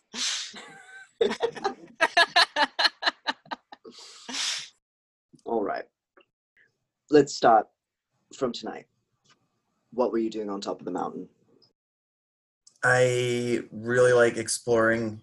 I don't like seeing the same things more than once, more than twice. I just always like to, you know, gotta be moving, you know? And so I like traveling around, seeing as as much as there is to see in the world. Yes, that does line up with some of these reports. Pull out my phone and I start flipping through some images of some of the houses that have been burglarized. Any of these and look there- familiar to you? And there's like there's like a uh you know like one of them is a shot of a garden that clearly has a collection of like garden gnomes, but then like one flamingo. It's all these like crime scenes where like something is out of place or has been replaced by another thing. And Uh, the crime scenes are typically from like department stores and everything or like like wealthier houses. He doesn't like take anything that doesn't look nice, anything that's not high quality, anything that's not nice, expensive. or at least unique, right? Like I feel like there's one picture of like a like a you know like a sunglass hut basically with like you know Ray Bans and stuff, but like one of the sunglasses is like those Groucho Marx glasses. We here at the agency have become very familiar with your calling card, Mr. Edgecrest. Uh, what agency is so familiar with me that I am so unfamiliar with? I'm the one asking the questions here, sir. Sit back down. Listen, Emery's smiling. Agent Whittaker is dead serious. yeah, this is good stuff. You're gonna tell me how many places you've been, how many places you've robbed from, and how you keep getting away. I. Oh, and we'll talk about the murder in a second. But right now, okay, I want to be very clear that there might have been some coincidences where, you know, my memory's a little foggy and I might be forgetful where, where I put my things and where other things go missing. But I look at the sheriff. That is not my my uh, style in you- any way, shape, or form that is mm. gross. N- No. Mm-mm. What do you say to the sheriff? I was gonna say, well, when he started talking about his memory going foggy, I was gonna say like, check him for drugs. nice. Yeah, he says uh, we'll have the boys from the lab come in tomorrow. All right. He did. Uh, but yeah, have Damien drugs has. on him. Oh yeah, Yeah. like. yeah, I, I guess the sheriff would say something like that. Like, well, we found about five kilos. Is that allowed? Five kilos. You had a lot of pockets, so I probably No, all no, just no. added up with like. I really like pockets. I I don't. really like the idea of like having a Mary Poppins pocket for just like cocaine. One long Ziploc bag. Yeah, yeah, yeah. I almost said one. Or it's like a of duffel bag. cocaine. I Actually, like, you know that works, right? Uh, I would have a duffel bag. I would There's have like a had duffel a bag he duffel has, bag and they like, like a pulled tattoo out. gun, of makeup supplies, of uh, Yeah. hair accessories, hair dye. and then just like equipment five kilos of coke. of various things. Yeah, absolutely. It's eleven pounds. Continue. Like I say, Damien lives. yeah i i have a lot of friends so i travel around a lot and I want know, names, i'd like to have places, and fun. addresses. I need wow names. I can't i can help you in other ways uh but like if i said oh this is fish and this is sponge and this is orangutan like that doesn't help you out you know in any No, way it doesn't. What the fuck are you talking about? The- yeah. Okay. So I gave you my name, Damien, because I'm polite and great. A lot of my friends would not use their names. So I can tell you about all the fruits and desserts that I know, but I I don't think that's going to be super helpful. Not to be rude, I just No, no, no, no. no, So, I'm- a- Agent Whittaker, you have dealt with people like this before. yeah, uh, probably. probably on something, but also while Damien has been talking, that same like wood smoke smell has been permeating the area. And you're just like something's up. Agent Whittaker, I have an idea. I've I've seen enough movies and TV shows to know that you should and like I make direct eye contact with Agent Whittaker and I try to exert my will and say, hire me. Ooh. Mm. All right. All right. What Right, does this is that mean? a is that a manipulate someone or just a move that you do? Uh, it is a move that I do that ends up being a charm plus roll. And you don't have to do it. Yeah, this is something that works on normal people, but hunters can decide whether or not they do or don't choose it. Oh, that's that's a big old fail. Oh, Uh, mark experience. Mark experience. Or do I use the luck point and go for it? yes. Yes, I, I- do. You Damien, I'm used gonna your tell- luck point on something I could refuse. Yeah, Oh, Damien, I'm gonna I'm gonna say this. I think you should I think you should take the failure. I think it's gonna work narratively. Yeah. You try this and it doesn't work. But Agent Whittaker, But do I like? Do I feel it? Do I? you f- you feel it, and this this whatever this is, this not person, it just tried to control your mind and get you to side with it. And the the sheriff, who's also standing next to you, he puts his like hand on his on the back of his head. He's like, I feel like I've got as many rangers as I need. Uh, I elbow him sharply. what? What? Sheriff. What? Sheriff. Yes. Yes. I have yes. reason to believe that this is an incredibly dangerous individual who needs to be Aw. transported out of your jail cell I'm not, immediately and put you. into somewhere with higher security. Is that understood? Well, well, uh, yeah, No, I'm I, a good I, guy. I'm like Robin Hood. I, I trust your read, agent. Uh, come with me. Uh, and so they're gonna leave. They're gonna leave. I you can get you things.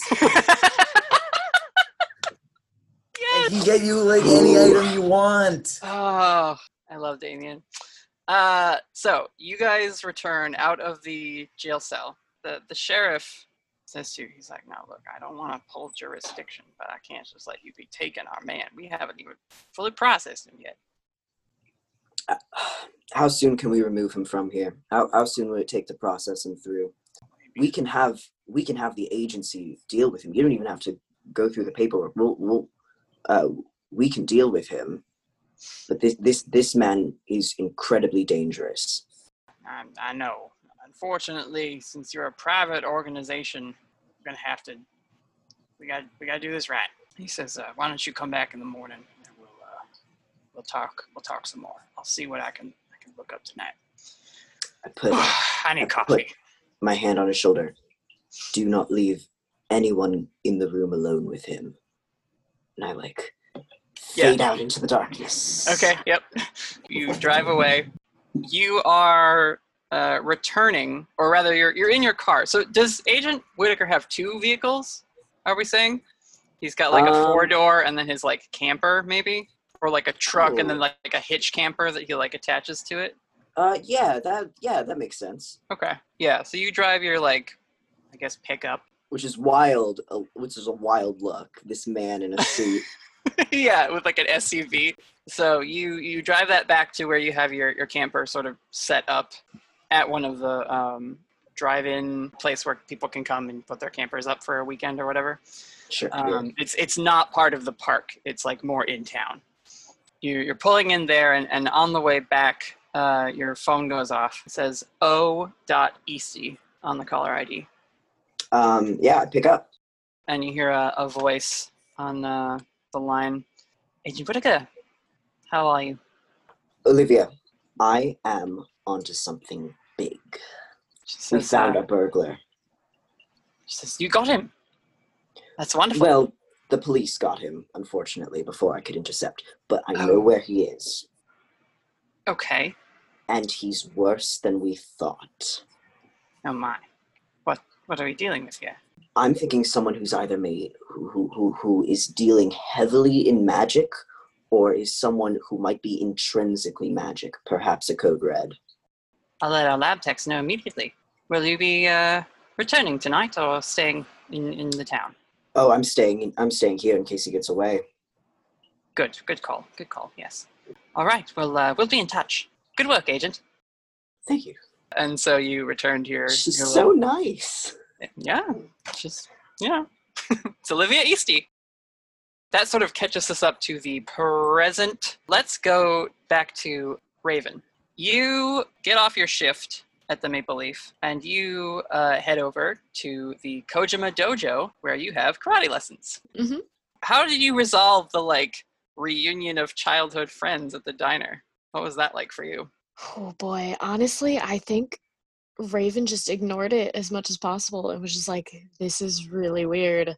Okay. My shift is almost over. I'm getting out of here. Like, I'm just not even going to make eye contact with either of them. I'm just going to leave. I think she straight up ran away. Yep, that's fine. I think probably Aiden like apologized a lot to Felicity and was sort of like, "Yeah, she'll she'll be back again tomorrow if you want to come by for brunch again, Felicity." I feel like she pulls the excuse of like, oh, she's not usually like this, but like Aiden knows. She- she's yeah. totally like that all Yeah, yeah, time. yeah. she's like she's been a lot friendlier. I think something's maybe like a home thing. But yeah, so Raven, you go to uh, the dojo where you have been going to classes for what, eight years, ten years, Yeah, something like that. like a long time. like Super you're, long time. you're pretty good. You started out where like your parents were like, "You gotta go to karate, Raven. You need to get out. You need to meet people." Mhm. But over time, like you know, now it's become your your workout basically. Is you know, it's how you stay fit and active, and you have made a few people there that you like at least don't dislike. The dojo is uh, owned by an elder Japanese man named Mori. Uh, he's one of those like old masters who's like a little getting on in years, so he can't like do a lot of the demonstrations anymore. But his star student is his grandson Haru. Haru also has a, a sister, Noriko. She takes lessons, but she does a lot more of the like managing of the front of house sort of thing. And she has Mhm. since she was like a teenager. She just knows the books, the, the like membership fees and that sort of thing. And she's a like friendly, like handing out pamphlets during like open uh, houses and like county fair type things. And so you get to class, and Haru is helping with like the kids class that happens before the adults afternoon class happens. Basically, the kids like leave school and then come directly there, and then their parents pick them up. And so he's he's finishing up the lesson. He sees you like getting into uniform and everything, nods at you, and then he says, "So kids, special treat today. Miss Raven is here early." And all the kids are like, "Yay, Miss Raven!" Gestures for you to come over. Starting next week, Miss Raven has agreed to help out with your class. Isn't that right? And he like slaps you on the back. And you have not agreed to this uh, at all.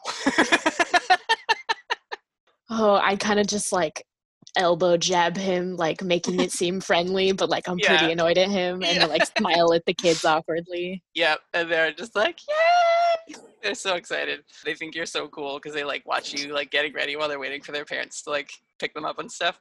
hmm uh, and, and and probably like some of them have like older brothers and sisters who like did karate but don't anymore right? So Mm-hmm. like they they knew you when you were still like learning, and they've seen you like get better and better and better. So you're like a, a role model despite not wanting to be.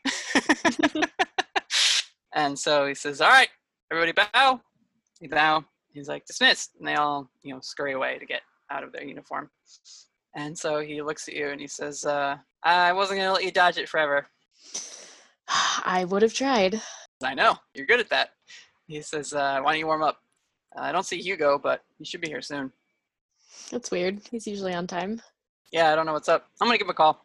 Good idea. And so yeah, so he goes off. You're you're warming up. You're doing your thing. Fifteen minutes later or so, like after Haru has gone to like join you, and like Noriko's like kind of like stretching off in the corner. Like she she's like part of the adults class, but she's like also like always on call, so she doesn't super ever get really into it. So when like 15 minutes goes by, Hugo finally like arrives on his bike, uh, a little like winded. Well, not winded, but like you know, really exerting to try and get there faster. So you show up, Hugo. You're at the Kojima Dojo, where you also have been training uh, in hand to hand and and karate. sorry, sorry, sorry, sorry. Yeah, Haru is just like, it's all right, jump in, let's go. Uh, I will say this, Hugo. Haru gives you kind of a, a knowing look, and he says, uh, "At work at the museum." Work at the museum. I gotcha. Overtime Uh, stuff, you know. Yeah, and so you know he leads you through a class. You guys are doing your forms and like practicing with sparring and stuff. Eventually, at one point in the class, you two are paired up together. I don't think Raven talks very much. She is aware of Hugo because they work Yeah. together, but like she probably just barely knows that he works at the museum Mhm. and like doesn't really know. So she's just like, hey. And Yeah. then immediately is like, so we should, you know, do the thing that we're supposed to be doing, right? yep. There's not much of like a chit chatter. You don't ask him like why he was late or anything, or Nope, it seems like his business. okay. Like he works at the museum? Huh. Okay. He, on the other hand, is a bit more nosy. Yeah, and you can tell something is like bugging Raven.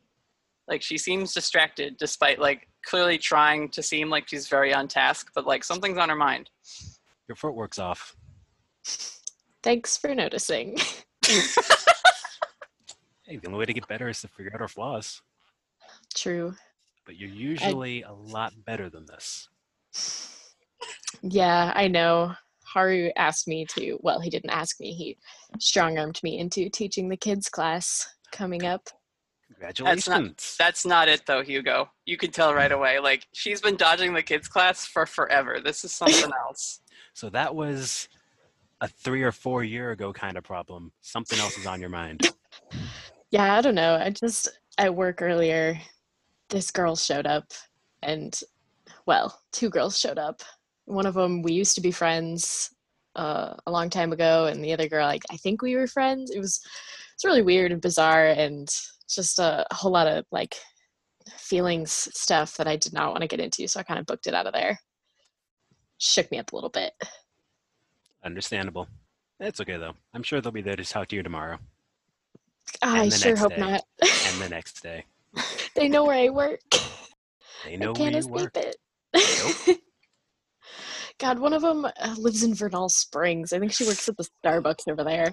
Yeah, Mm-mm, mm-mm, mm-mm, mm-mm. the worst. hey, you don't get to choose your well, you do get to choose your friends, but still. Yeah, I didn't choose them. I think they chose me. I heard the two of them talking, and one of them was just like, "Yeah, we're friends now," and it seemed super weird. Is that how that works? That's not how that normally works. I don't know. I'm not good with this whole friend thing. Well, now you can get some practice. Ugh. Maybe we could just just continue with the karate stuff, like we were When you- supposed to be doing. when you when you say that, and like you've been, you know, trading blows, but it's like that like going through the motions, not really like Mhm. applying yourself super hard. Hugo, when she when she like says like let's just get back to it, and she like kind of surprises you with like a quick like grab of your arm, uh, and it actually like shifts your watch that you're always wearing uh, a little bit, and it like scoots down your arm because she just like gets you that that hard. And Raven, when you look at Hugo's wrist, it just like it's glowing and catching your eye, and you're like, what the? And then like the glow subsides, but you see this mark that's tattooed on the back of his wrist. And Hugo, I assume you kind of quickly like put the watch back and it's like, And sweep the leg. yep. Oof. Yeah, nice. So you, Raven, you're now on the ground. The room is spinning a little bit. You look up at Hugo, and you can still kind of faintly make out that symbol glowing through the the part of his watch band that like covers it. And your your head is just starts to spin like more so than like falling because you know how to fall. You slap down and mm-hmm. everything. You're you're fine, and you just start to get like this weird feeling of like dizziness and like unease. Yeah. I'm just gonna stay on the ground, try and get my bearings. He was gonna put out his other hand to try to help her get up. But she seems out of it, like more dazed than a fall like that should have uh, caused her. Yeah, I'll Or- stand up, but still just be like, like motion for him to not continue the like the drills we were doing. Haru kind of looks over, sees what's going on. He's like, Raven, uh, go get some water. Okay. And so you you kind of go out into the lobby area. They have like a cooler with some reusable cups and things. It's got like your name written on it in like masking tape. Everybody has like a mug. and you you sit down. Your head is just like throbbing. Like you can hear your like pulse in your ears. Uh, your heart is racing. You're like, what is this? What is this? What is this? You you glance up through the like glass window of the dojo that has like signage on it flipped or whatever. And on the other side of that window is Felicity. Just sitting there with the Frappuccino, waving. And on her shoulder, you see this little creature with a bird skull as a mask and a plumage of headdress feathers. And it's also waving at you.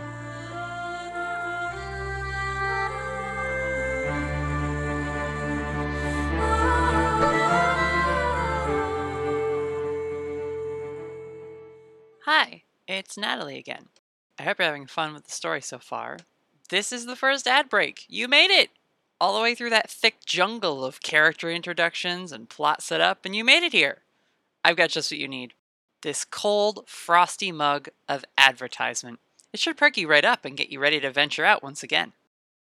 Did you know that over half the cast of the Storyteller Squad are cosplayers? Maybe some of you listening are too. One thing I can confidently say we all have in common is that we can have our picture taken. If you or someone you know are looking for pictures of yourself that are a cut above the rest, then you should check out Vander the Generalist. Our friend Vander is a professional photographer with over 15 years of experience and an eye for making you look great no matter what moment you want to capture. Maybe you made a costume during quarantine and want a safety conscious photographer to help you show off your hard work. Vander the Generalist offers socially distanced photo shoot appointments, or if you're feeling patient, you can reach out to schedule a shoot once we all have a vaccine and feel safer being around other people. Whatever your preference, consider booking with Vander the Generalist for your photography needs and use the code STORYSQUAD to save 15% off your appointment. Visit vanderthegeneralist.com. That's V A N D E R thegeneralist.com and use the code STORYSQUAD to save 15%. So, what are you waiting for, adventurers? Get those cute smiles of yours captured in a photo. I'm realizing that this ad copy is going to be dated really quickly, but I'm okay with that.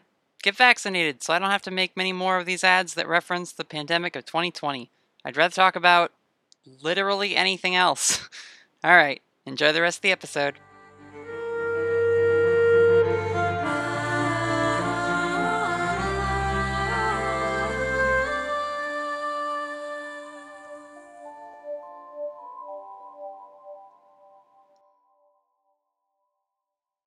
Felicity, what are you up to? um, I am going to try to talk to her, but through the window. okay. What are you saying? It'll be muffled. Maybe she picks up some of it. I'm gonna say, "Hello." Raven's just gonna stare at her, just being like, "What?" Like you drop your mug, uh, and you look back up. The spirit's not there, but Felicity still is. Uh, and you're just like you feel sick to your stomach. Like what is going on? And look around, and just like see if anyone else can see her. Just be like, and then she's gonna like pick up her mug and just like try and find something to uh, sop up the water and just keep looking at Felicity like, what? I feel like, am I? Footwork was a little off. Yes. Raven's just completely sure that she has a concussion and that she's hallucinating. hmm and she's gonna take her empty cup and like just kind of turn around and go back to tell you- someone like I think I need to go to a hospital or When something. you, when you turn around, the old uh, owner of the dojo, Mori Kojima, is there, and he says Yup. uh, he he kind yeah he kind of like gently takes the mug from you. You should welcome our guest. you can see her. Yes. Hello. There's a Uh, door. It's unlocked. He's he's like, right uh, why don't you go ask her for tea? Tea? I would love some. I have a class to finish. I really don't have time for this. I'm so sorry. No, he he looks at you and he's kind of like, you need time for this, and kind of just like pushes you towards the door and like goes back to like wash your mug and like put it back on the, the thing. So, Sensei Oh, Mori is encouraging you to go go speak to this strange girl. So Raven goes to like open the door, but she's like saying out loud to herself, like, I've lost it. This is it. Yeah. This is my psychotic break. I'm having a quarter life crisis. And I'm not even 25 yet. Okay. And she opens the door and is like, Do you want to come inside? Yes. Here? Okay. Cool. she like holds the door open for her and then just walks in. Okay, Felicity, you come on in. Uh, Ghosty is kind of like perched on your shoulder and just like looking around. I'm gonna give him a little scritch, but no one else can see him. You see that Mr. Kojima, this older gentleman, is he's bringing over like a tray of tea, and he sets it down. There's like a couch for you guys to like sit at. He says, uh, "Stay as long as you like." And as he as he turns around, Felicity, only you see this, but he has like sort of right at the neck, uh, white hair that's just sort of been like slicked slicked back from the front, and uh, poking out of the hair for a brief second is this little like dragon head and it kind of just like peeks out, looks at you, goes back in, and Sensei Kojima like you know just goes back into his office basically. Cool. Well, that was weird. You don't see that Raven. I, You I just- just meant his behavior. Yeah, yeah. He just gives you some some tea and then goes. He's Uh, very nice. Yeah, he uh he usually doesn't come out too much. I I don't think I've ever really seen him serve tea. How did he make this tea? Where did and she just like grabs the cup and like pours just some. happen, and that's okay. Like we're Sure. friends now. Okay. Raven's gonna turn and try and catch Hugo's eye and like look at him and kind of like Oh, he's not like within within range. Like he he's like in the other room. Like the dojo is like separate from like the lobby. So unfortunately, Okay, there's well, no there's no lifeline with him, Hugo. and then realize that she can't see him. But Yeah. she'll just like confused, like pour some tea and like take a cup and sip it and be like, oh wow, this is really good tea. Okay. Um Mhm. anyway. like why are you here? Are you here to do you want to like join karate? Because you can No, go talk to the lady at the desk if you want. I just um up. came to be friends, you know. Okay. That's interesting. I don't know if that's how friendships usually start. Usually there's like a mutual like things that you have in common. You don't just Oh, like well, it- they just that you're they friends. they just told me that we're friends now, so we're friends now. Who did? I'm Ghosty and Tom. Okay. Who are they? My friends. You knew them. I did. you think back, uh, Raven, and while this like pounding is happening in your in your ears, you you start to remember that like that's not the first time you saw that weird little critter. You used to play with them at the camp for tykes at Spring or uh, Silver Lake uh, National Park. The one summer when you knew Felicity, and she wasn't just some like weird girl that you saw wandering the calls of the community college you you met her but at the same time that you met her you met her friends ghosty and tom who sort of And I remember their names. you you remember them yeah.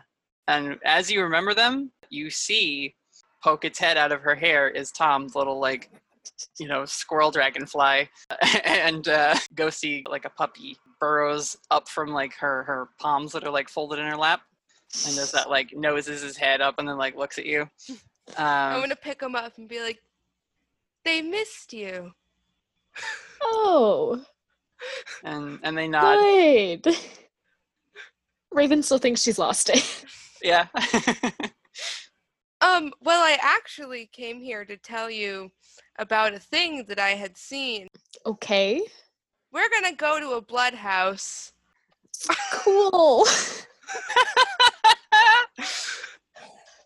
when What? you when she says that hugo you have come out to see what happened to your sparring partner? Please When tell you- me he heard that last bit. he, he, he did. He did. He sees he sees felicity holding the little like thing which you can see hugo. This girl has spirits with her. They they seem to be the same kind that are just sort of like naturally abundant in the area. Uh, normally they don't reveal themselves to people but this one has like dropped its its glamour uh, so that it can be seen by by people and uh, this this girl has two of them with her and she's like talking with uh, raven and mentions a blood house Excuse me, what? Oh, um, Oh, you're back. Me, me and Raven, um, we're gonna go to the blood house. I just turn away from Felicity so she can't see my face, and I just mouth "Help me," and Hugo. and we're gonna we're gonna stop that scene for now and we will cut back to bethany bethany you made it back to work. Awkwardness dealt with. George montgomery gave you like a, a to go like styrofoam container of like leftover hash browns and stuff. He's like you need to eat more here. And so uh so you have this like sort of embarrassing like to go container with you when you come back with the creamer and hand it off to lane who is like oh thank goodness. I'm so glad you're back. And like you know he like is now running the front taylor is also back in house uh he like eyes are red but he's clearly like pushing through his shift. When you when you finish work uh you you you know you wrap up you're replaced by the evening people. Taylor uh stops you on his way out when you're both leaving. And he says uh hey bethany i'm sorry about earlier. I just inari called me and that just we got talking. It just set us I, I was a mess. I'm sorry. I'm sorry what I said about the fourth stage of grief. I know you are right now in the second stage of grief, and it's probably the first. You're probably transitioning between the two rapidly. It's not a full stage. Would you like some of my hash browns? Uh, I hold out some of the styrofoam in which I've saved half a hash brown because I can't have too many carbs. Uh, yeah, thanks. Uh, that'd be nice. I haven't even been eating a lot. That's so that probably isn't helping, um, especially if you are partaking, as we ladies of Kappa Alpha Theta say. Look, I don't. I'm really sorry about what happened to your friend. Um, I feel a little weird about it, uh, considering all of you were on the football team and um, Brent was there too. But uh, And he, he's just like, oh god, I haven't even called him. you know, it's okay. Um, sometimes we don't have to call people like Brent, um, because because we're friends now, right? Like not you and Brent. Eh, It's it's fine. It's fine. Behind me.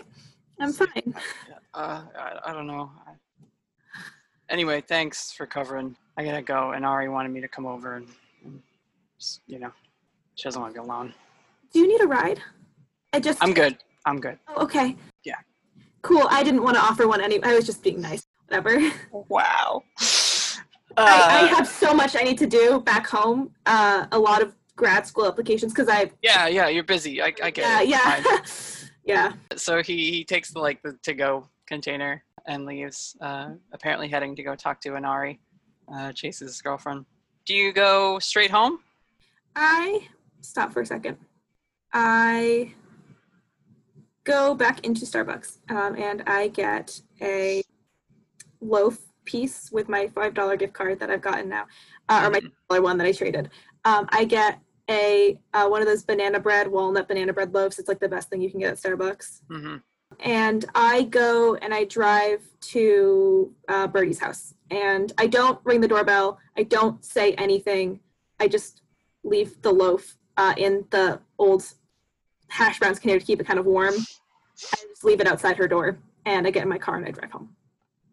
Okay. Uh, I'm gonna say that when you're like buying the loaf and stuff, you you bump into someone unexpected. Agent Whittaker. Gotta get your Starbucks, man. I was li- li- listen. I was literally gonna say, oh, by the way, Agent Whittaker's in the corner because he loves his bucks. You know. Yep. You gotta get the bucks. Gotta get the Uh, bucks. Am I like right behind him? hours. You you bump into him actually. You're like distracted thinking about like this plan and having seen Raven for the first like time in a hyping while. myself like- up. Yeah, and, and you just like you bump into each other. Uh, he's sort of leaving, uh, and like you drop the case file, Agent Whittaker.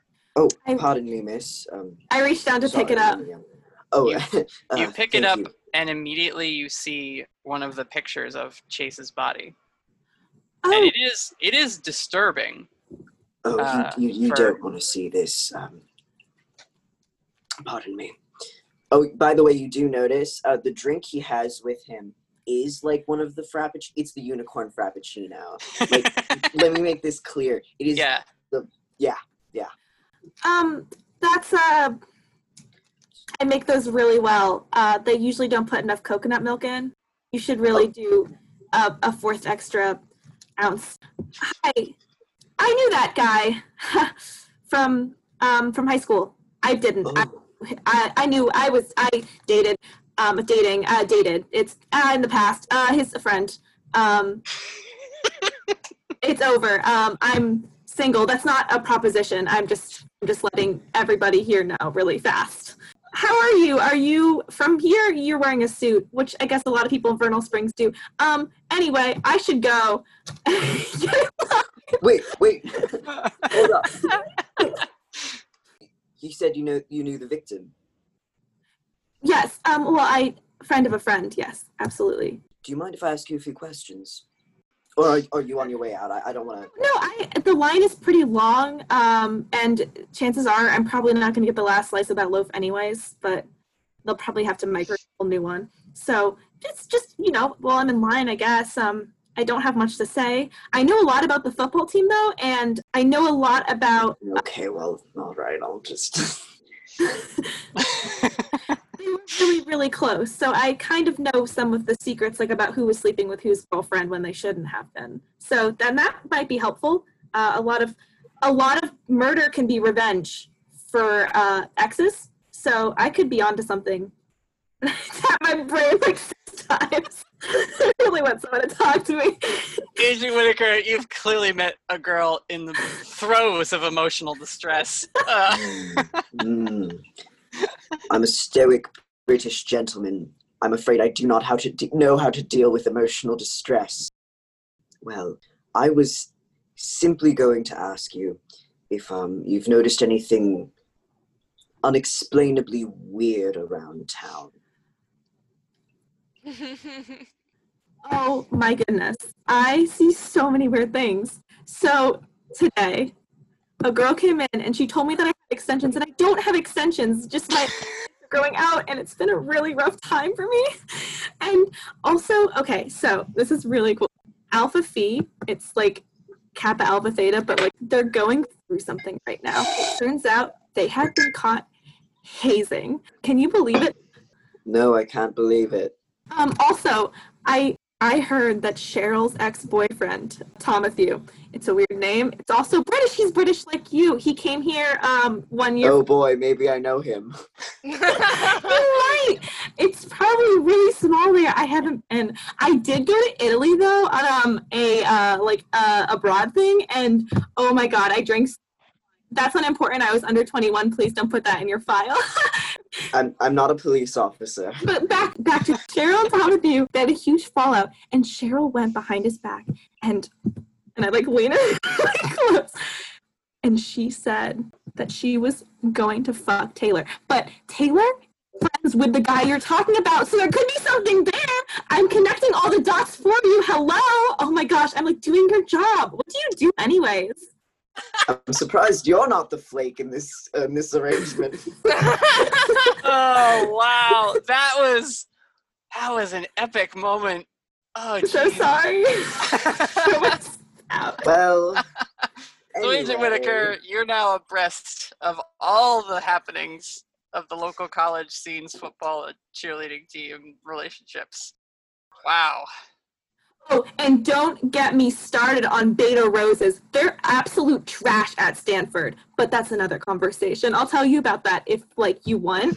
It's gonna be Well, three hours. We're gonna time. we're gonna cut back. As as much as I I, wanna- regret this, if you see anything strange, here's my contact information. Well, information. hold, hold that thought for a second, Okay, uh, Emery. So you we'll, we'll leave on the two of you just sort of sitting at the Starbucks and Agent Whittaker sort of patiently trying, hoping, praying that maybe some nugget of truth or insight will spill out of this girl's mouth as she continues to bubble and, and rant.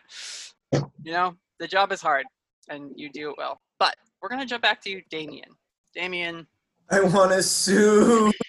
I want to be an agent.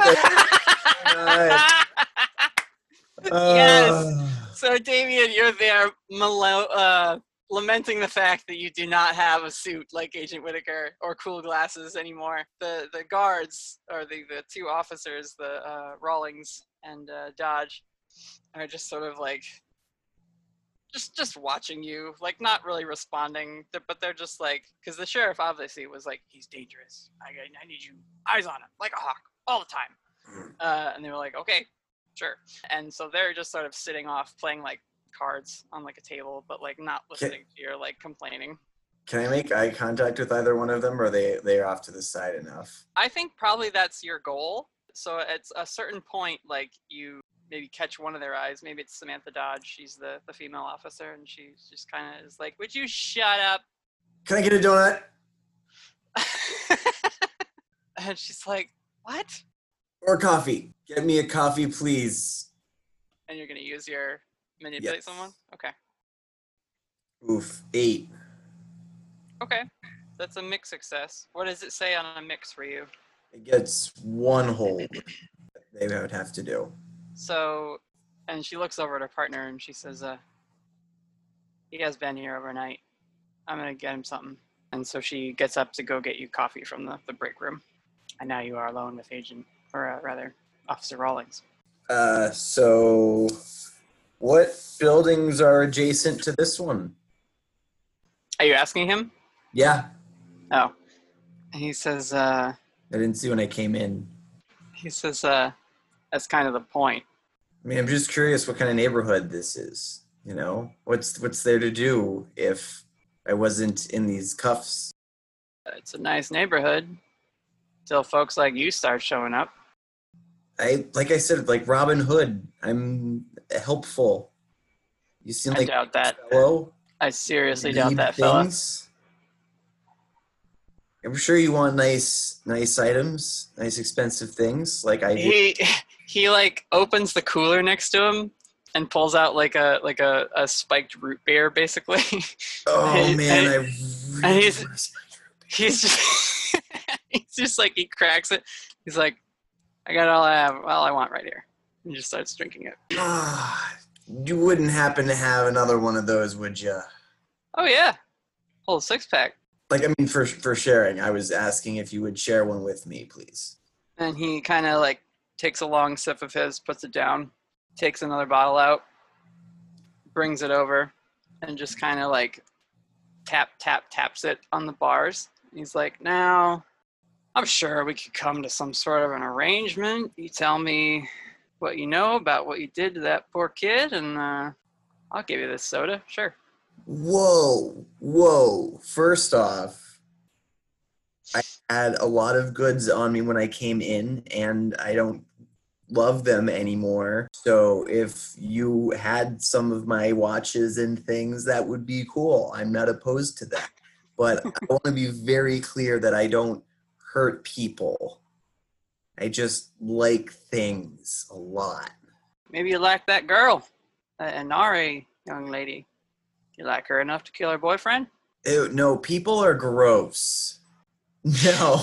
Oh, no, I am sorry. Like, no offense to you. I am sure, I'm sure you're attractive, but no thank you to, to people.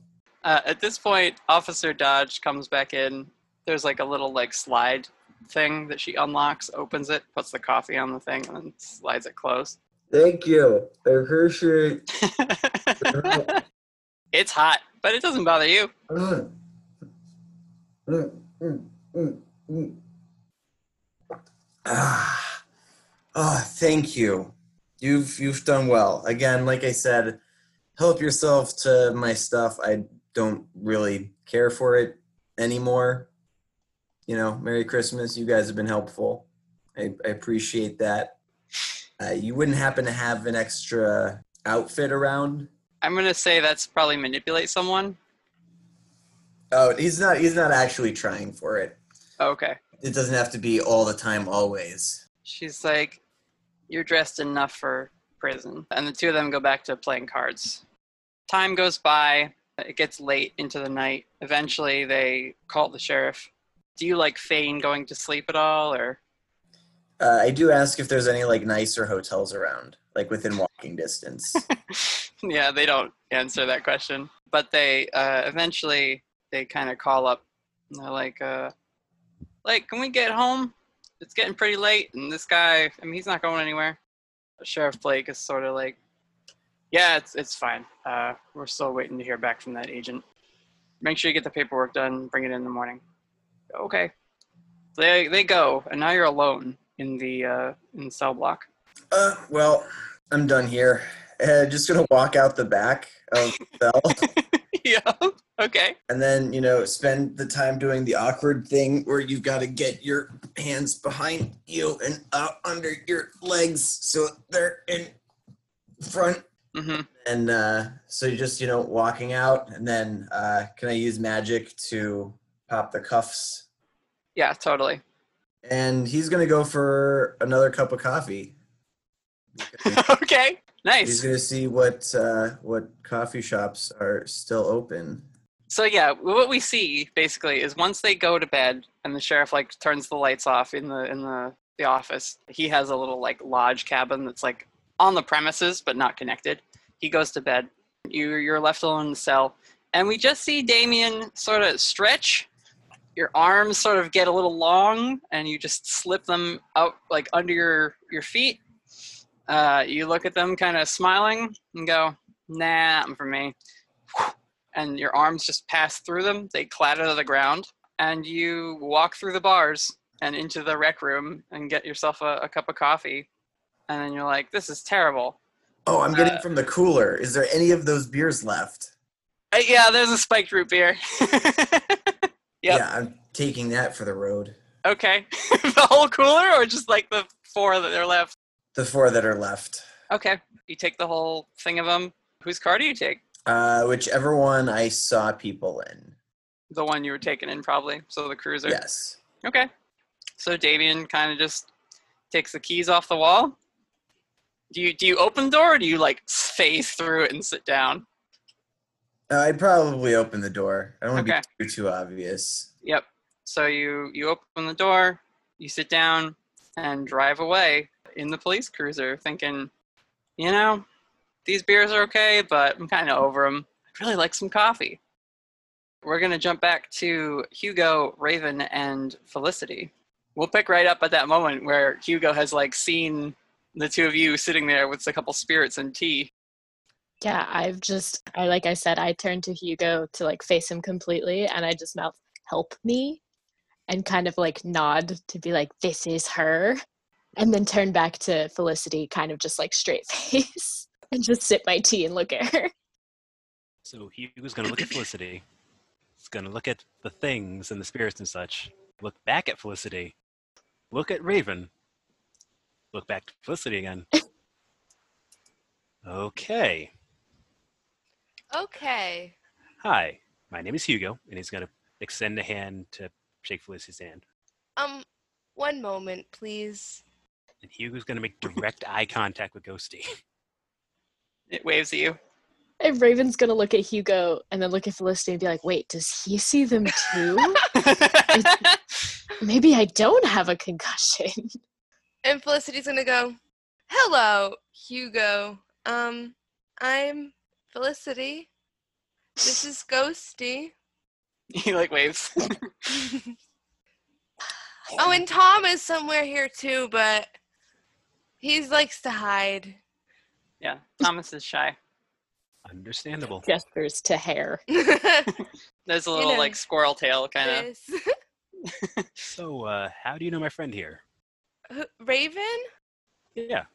We're friends. Are we though? I'm pretty sure we just met. No, no, no. We're we're we're friends. We knew each other when we were kids eh, for like one summer. But the then- time wasn't right then. Okay. And then We're we went to college. now. You keep saying that. But I don't know if you know what that means. I don't know do. you. You will. Sure. So, Raven, you remember that thing I said about practice? Yeah, I have a class. See, I don't I don't know. I just came to get some water and then she was outside and Mr. Kojima told me to let her in. Oh, Will but- I be? Disappeared. Maybe I should take karate with you. You can. I told you you could speak to the lady at the desk. She's really nice. She'll set you up with like the beginner class. You can have at it. Karate is awesome, which is why we have to get back to our class that we've I'm just for gonna. have to keep up with. I'm just gonna follow them. Uh, Completely bypass the lady at the desk. I mean, you you look and you start to see other people filing out. Like it was towards the end of class that you guys were having this like conversation. So like class is over. Hugo, you definitely asked like, I'm gonna check on Raven. He was like, Go ahead, class is almost over. Like so, class is done. The karate dojo is gonna shut down for the evening. Cool. So yeah, don't have the excuse of class anymore, Raven. Sorry. Well, I gotta go get changed. You're getting a lot of material though for your posts later. oh, I am. Her mind is just like spinning. Now that she knows, she's like confirmed that Hugo saw it too. And also, like, Hugo had a to weird tattoo. Like, what was that about? Oh yeah, that's that's a whole other thing. That like set the whole thing off. Yeah. So she's Raven's just gonna like back away and make sure that Felicity's not following her and just kind of like grab her bag Okay. and be like, I'll see you around Hugo like next week. Cool. Next week. Bye, Felicity. And just kind of books it out of there and like 100% gonna follow her, but in like the most innocent Puppy sort of way. Like, Yeah, like lost. Guess we're hanging out forever now. Like, we're friends. Yeah, I think Raven's gonna just gonna like get in her car and then kind of drive not towards her house and like drive around the neighborhood a bunch. so and, like basically, hoping that she can lose her if she's Yeah. following her.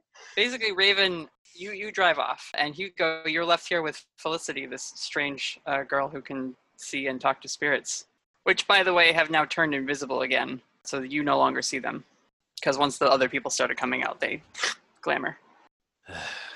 So I have increased my friend pool by 300% today. That's, Oh boy. that's a sizable amount. That's three. Who, who are those three? Um, you. Uh, Now you understand, Hugo. One of us. You, number one. Raven, number two. Bethany, number three. okay. So I'm gonna have to stop you on that first one. 'cause No, I you don't know don't. you like that yet. You, you will. And she says that with conviction, Hugo. She knows that as a truth, which is It's a weird. threat. Like Hugo doesn't get unsettled often, but he's actually Yeah, like this girl Slightly is weird. This on top of the murder investigation that you're going through is like, what is going on? okay. So You'll know if, me. if you're serious about taking class, come back. Well, next week. Raven's gone now, so no. Oh. oh, okay. Oh, okay. I'm I'm gonna go. Do you want to hear about the Blood House? Do I want to hear about the blood house? I think Hugo, you might be interested in a blood house, given what you're Hmm. investigating. Ha- hmm. You know what? Sure. Tell me about the blood house. me, Raven, and Bethany are going to a house, and there will be blood. Mm. Hmm. That's it. Do you know why there will be blood? No, That's it's a, it's friends. something bad. So what? What was your your your name again? Felicity Wh- What's your last name? Starnbrook. Okay. So Hugo's gonna make major mental note of that for a potential visit to the police station at some future point in time. Okay. We didn't make the blood. We just found the blood. That's why we're friends for the blood house.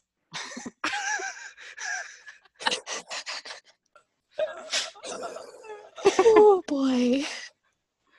So we're gonna cut to a little bit later, and Agent Whittaker, you have sat through a discourse on the local goings on of the 22 to 24 year olds in Autumn Falls.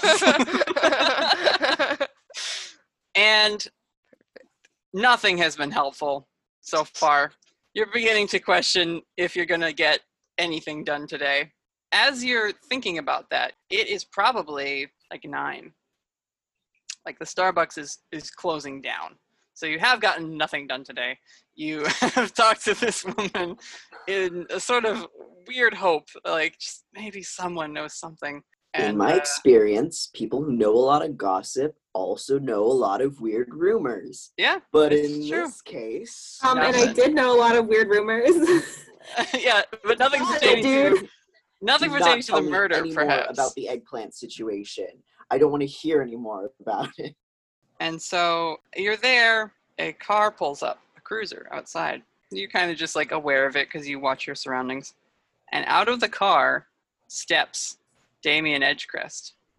Holding a three pack of what he grabbed. You know, just strolls right up to the, uh, the coffee joint. Uh, Adrian, are you outside? I'm inside Okay. with uh with Bethany. Outside. And he, he walks in holding, you know, the three because he's already drank on empty bottles in the cruiser. Goes up to the counter. Hi, I would like to trade these three bottles. Miss Miller, I'm gonna need you to hold that thought. Uh, can I get uh, whatever the last person got?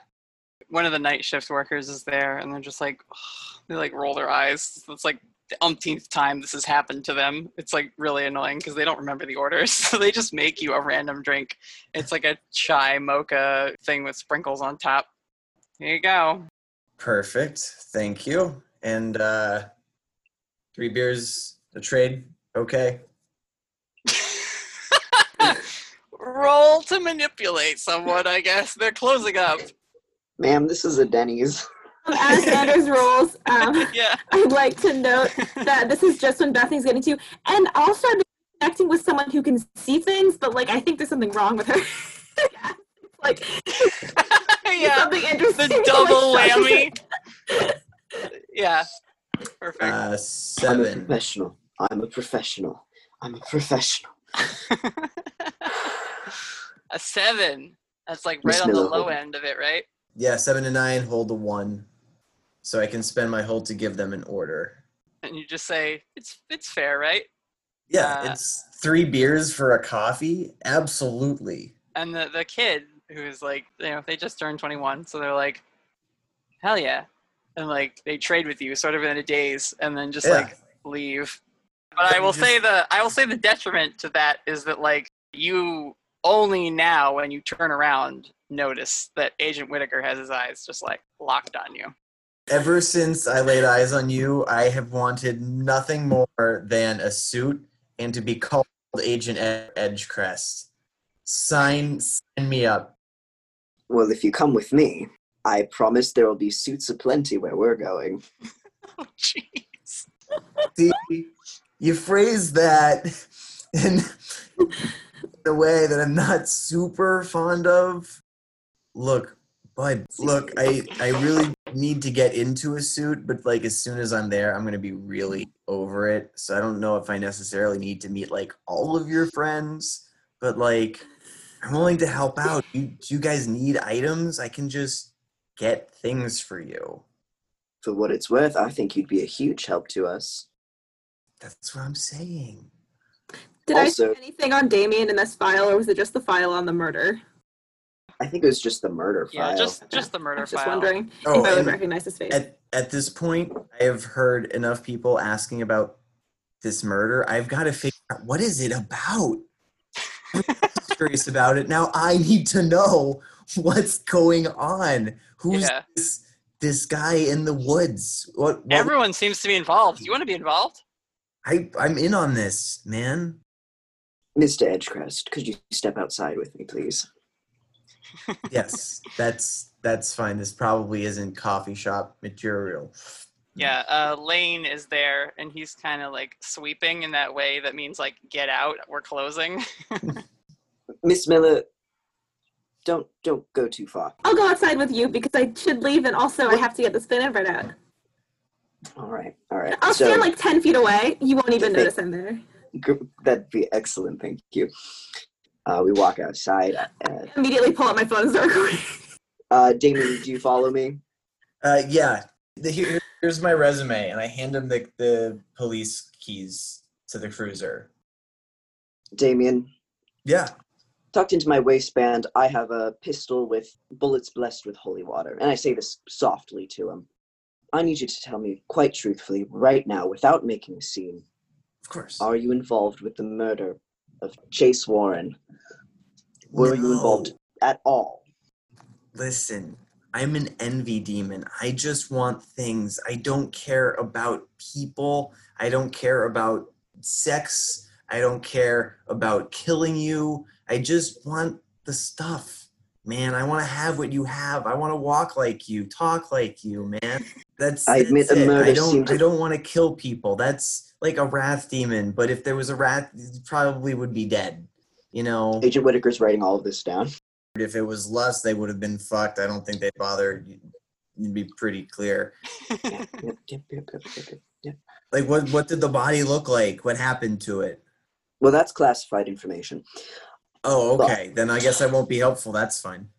Hmm. No, no, no, no. Don't, don't, don't go anywhere yet. Bethany, you hear Damien ask what the body looks like. Oh, actually, I, I would. I know Agent Whittaker's being on the down low. Has my phone picked up anything? He, like, are are you talking loud enough that I can, from my five foot away, pulling out my phone and recording? No, but I will say this: while they're having a conversation, your phone, because it's up, it doesn't make a noise, but it buzzes, and you see that uh, Taylor is calling you.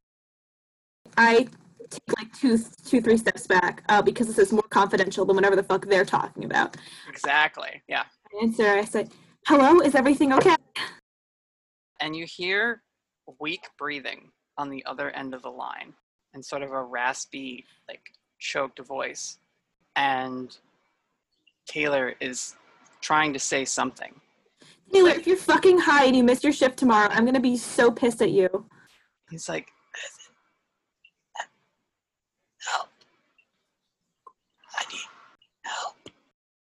and the line cuts out Cool. I stay on. I, I don't hang up my phone. I know that the line's cut out, but like you know what? It like still has like the little like red thing for a while. Like I just kind of sit there yeah like yeah yeah watching those two talk as I just kind of wait for them to to kind of finish up. I kind of do the thing where like they're talking really like mean to each other. I'm like, um, um, I just, I just, Yeah. I just have. Yep. hmm so you, you're trying to interrupt and uh, Yeah. agent you're still asking questions of damien or you're sort of negotiating Uh, yes, can you actually give me some more information about the hierarchy of demons, please? um, I got. Um, It would it would be a long conversation, David. You couldn't definitely do it in one like five minute chat. And honestly, I don't keep track too much. That stuff doesn't really interest me. I, um, okay, okay, okay. there's so much cool Whittaker? stuff here. I've wanted ice cream. I want pizza. Never mind, like amusement parks. I haven't been to one of those. This might be really important. You guys have jet skis? Oh, I'm I'm so sorry. Hi. I step in between them, like full on, like Karen. Yeah. I put my hand on both their chests and push them apart. It's like, okay. listen the fuck up, okay? Just call me someone who's my coworker, and I cannot have him skipping work, and he is calling for help. And I don't know what the fuck's going on, but like I told you, all of them are connected. All those football players, because it's fucking Thomas and Brent and Chad. Miss Miller. We need to find him because if it's something dumb, then I get to laugh at him and hold it against him for the rest of our career together. And if it's something worthwhile, then at least you guys get some information out of it, okay? Okay, let's go. I have my very, very, very affordable good car, but it's it's like still nice, I promise. We're probably at whatever the fuck her name is house. Chase's like third girlfriend. The, No, listen. We're gonna take the cruiser because now I want nothing more than to save this guy. So let's go. cruiser? Are you are you a cop, sir? Yeah, We're we'll not- get there much we're- we're not faster. I'll hit the we're not lights. I've no, seen we're it not done taking before. I've cruisers, wanted not nothing more than to hit the We're not lights on a cruiser. I cannot stress this enough. We are not taking the cruiser. This is You a to the stolen cruiser. vehicle. I mean, if you've No, got you a gave cool- me the keys. yeah, you gave Agent Whittaker the keys to the car, so Okay, well, if your car is so cool, we'll take yours. Bethany, we're getting in your car. Let's go. No, I actually like that line but Damien just said. He says, "If your car's so cool, then why don't we take yours?" And I feel like Agent Whittaker, you for a moment mm-hmm. get a moment of like, "My car is fucking cool." The car's so cool. so you guys can climb into the agent's SUV. It's like a big truck, bigger than your police cruiser, Damien. We- we're gonna have the awkward moment where like both of us go to like the driver's side, and he's like, like, "Oh, I'm sorry. I thought I was going to to take care of this one." So yeah, you pile into the the cruiser. Probably sitting in the back seat, unfortunately. As you are all driving around, Raven, you're driving in your car, just trying to make sense of like this day. It's been so weird. As you're going, you're like distracted driving, right? But not like texting or anything. You're just like emotionally like distracted.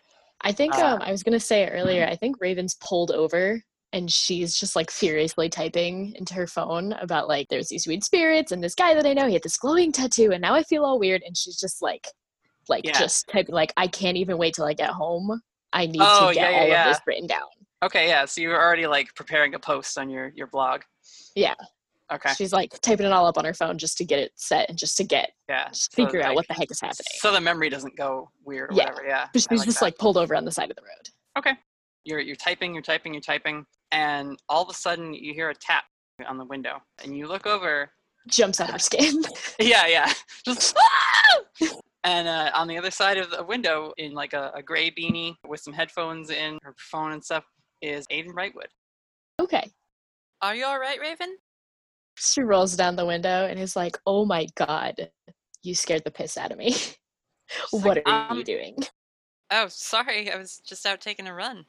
Okay. Are you okay? You look kind of upset. Yeah. Oh god, I've had a day. That was really weird with that Felicity girl, right? Oh, you have no idea. She showed up to my karate class and just she claimed that we're friends now. Just out of nowhere. I don't know this girl. I knew her when we were children and I think we went to the same college. She's so Yeah. weird. And I like I hit my head during karate and I still don't feel good. I think I have a concussion. Well, do you mind if I get in? We could talk about it. Yeah, sure. She unlocks the car and like So motions she her to she in. gets in.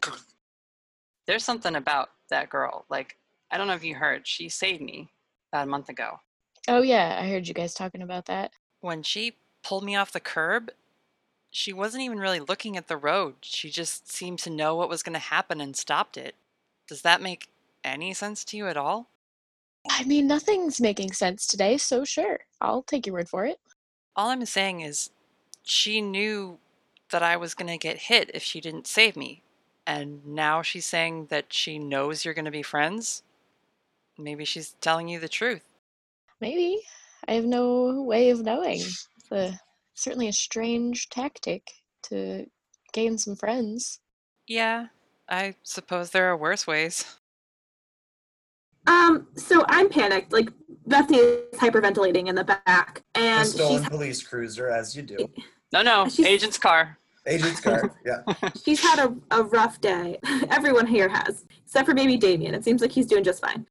I think she sees Raven's car coming up like on the side of the road as they're driving to um, Chase's girlfriend's house. And she, because she's like just scared at this point if like someone's dying, she sees Raven's car and she goes, um, Raven, you see this car of people just like suddenly swerve and kind of like park on the sidewalk.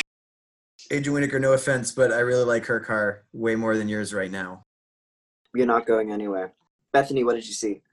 I just I, I get out and I sprint to Raven's car. Is everybody here okay? Is anybody here dead? Uh, no. Just wanted to make sure. No, we're just. Why we're would you just think anyone is dead? Are you okay? Look, I should go. There's um. Hey, someone might be dying right now. Um, and I sprint back to the car in my heels. Like, So they, I guess you get back in the car. You guys, what did you want to say, Maddie? I have a way to connect me there too. Okay. Were you following me? No, it's kind of the the perfect way for her to be there. Felicity has this ability called hunches. Hmm. When something bad is gonna happen somewhere that you're not, you roll, and if you get at least like a seven to nine, you get there late but in time to intervene. So if we're headed to something bad, I love that. Yeah. That's good. Why don't you roll for that now then? Okay. Oh, I got a Yeah? 13. Okay, perfect. So Yes, Get hold that, everything you want and more. hold Yeah. that thought. We'll pick up that in a second. Bethany, you get back in the car, and I guess you tell Agent Whittaker like they're okay, and then you leave, and Aiden kind of is just like sitting there, like a little bit spooked. Uh, and you've never seen Aiden really get like bothered by anything, uh, Raven. Even the most like rude, annoying customers, she just has this like grace about her where she's like fine, you know. Mhm. She's like never like really bothered by it. She's just like they're having a rough day or you know whatever. But she looks visibly a little freaked, and she's like, "You should follow them." Yeah, are you sure? I was gonna offer to give you a ride home. It's pretty late. I feel like you shouldn't be running this late anyway, but I know. I just, I have a feeling about this.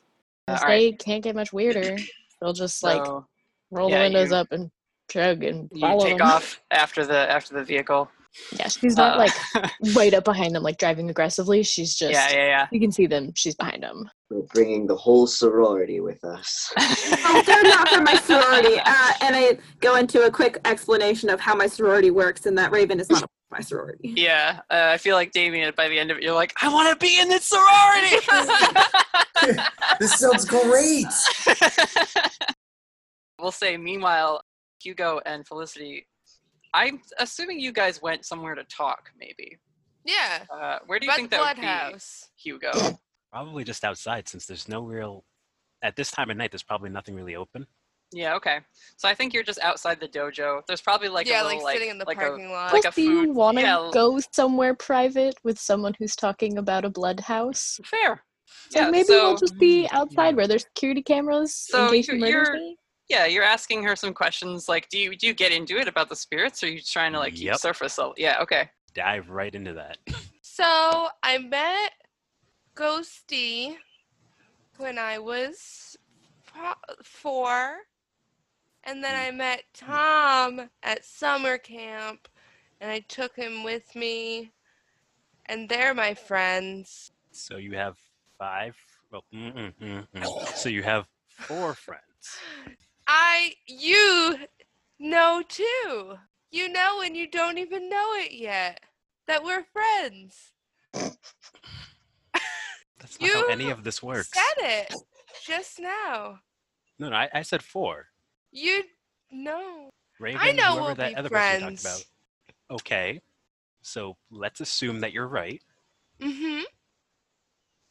What else can you tell me about this blood house? The Blood House. I saw it. Um, my friend Ghosty helps me see things. I think that will happen or might happen. So I, me and Felicity. Nope, that's me. It's okay. Episode one. We're fine. me, Raven, and Bethany. That's who I meant. It's the E's at the end. It's too much sometimes. But yeah, me, Raven, and Bethany are gonna go to a house with blood in it. And a lot of broken stuff. Do you know when you'll be doing that? No. Okay. Felicity, when you say no, you have another vision and you feel yourself riding on a bike, Hugo's bike, and the both of you are rushing along a country road past some farm fields, and you have that vision for a moment, and then whew, you're back in the parking lot. And you know we need to leave. What, what, what, why? We because we are going to. So we need to leave. Now. And, uh, Okay. you see, you see Ghosty and Tom unglamour themselves, and they leap at you, Hugo, and start like pulling on your shirt, like "Let's go, let's go, come on!" And like Tom is like nudging the back of your head with his head, just like dragonfly wings, flap, flap, flap, flap, flap, flapping. You have a bike Oh, this is gonna be a long night. and we need to go. Can this be the moment when the two cars speed past? Yeah, they do. You see the same car that that agent you met last night drive by, and you see a car. You see Raven's car following. Them. Oh, It's them. Let's go. okay. And quickly head up to the bike. yeah. I love it. All right, so you guys go for a while. Bethany, you're using GPS, I would assume, to find your way to Anari's house. You were probably there once for like a cookout. In that time, I've called Inari if that if I or like I, even if I don't have her phone, like on like Google Messenger or whatever, I've tried to call her number as Okay. well. You call, you get her voicemail. This is Inari. Leave a message, and I'll get back to you. Thanks so much. It goes to voicemail every time. She doesn't pick up. When you pull up to the house, the lights are off, except for one porch light. The door seems to be like a little bit open.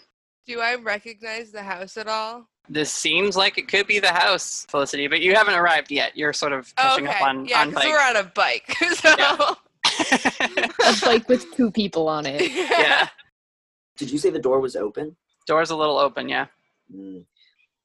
Bethany Miller, Miller, I'm gonna need you to stay in the car. Damien, you're coming with me. You're not leaving my sight. I'm gonna go clear the house. Uh, Wait, what? Agent Whittaker, I want to be very clear on one thing. Uh, I'm going to do whatever I want. Agent Edgecrest. While he's talking, Agent takes Listen his to gun you. out and starts like, you know, Yeah. the house. You're coming with me, Damien. So you, you go up to the uh, the house. Why don't you investigate a mystery, agent? Hell yeah, let's do it. Wait, wait, was Bethany coming with us? He told Bethany not to, but who Uh, knows? she she she does she stays in the car. Um, she It's a nine. A nine. Okay. So you get one hold, uh, which you can spend to ask me a question. What happened here? From where you are on the porch, you can't see yet. If you want to go inside, I can extend that question to like what you see. I would like to go inside. That that is my. I'm clearing the house. Is my Are you going right first now. or am I? I'm going first. God damn it, No, now I want to go first. Damien. I'm You- you should stay behind me. It's it's protocol. it's like please please. At what point does Felicity get there? I'll let you know. No? Okay. But Raven, you and Aiden at this point drive. You you pull up behind them and are just sort of mm-hmm. watching as this agent is like casing the doorway and the you know Yeah. with his, with his gun drawn and like I see him take out the gun and I like swoops in. Yeah. put my hand in front of Aiden and I'm like, do not get out of the car. Like I listened to you and we drove here, but that man has a gun and we are going to stay right here. She looks at you, smiles, and she says, It's going to be okay. And Raven, you get this overwhelming sense that it is going to be okay. It's going to be fine. Okay. like you're you're less scared now. You feel a lot Mhm. calmer, even though like you know like he's got a gun. This is weird, but it, like Aiden being there and just like telling you like you're okay. It's it's gonna be fine. And she Mhm. like undoes her her seatbelt, gets out of the car. She she doesn't say you have to follow her, but she does Mhm. like do that. And so agent, you get inside and you see that there are things smashed all over the place. The coffee table has been shattered, a bowl of things like spilled over, like the vase of, of flowers and everything. And you see on the uh, on the couch there is a splatter of blood. And you also see that it sort of like trails upwards up the carpeting, up some like stairs that go upstairs. That's what you see. So what you can tell happened here, somebody got hurt. That's, that's what you know right now. All right. Can I um can I actually read a bad situation real quick?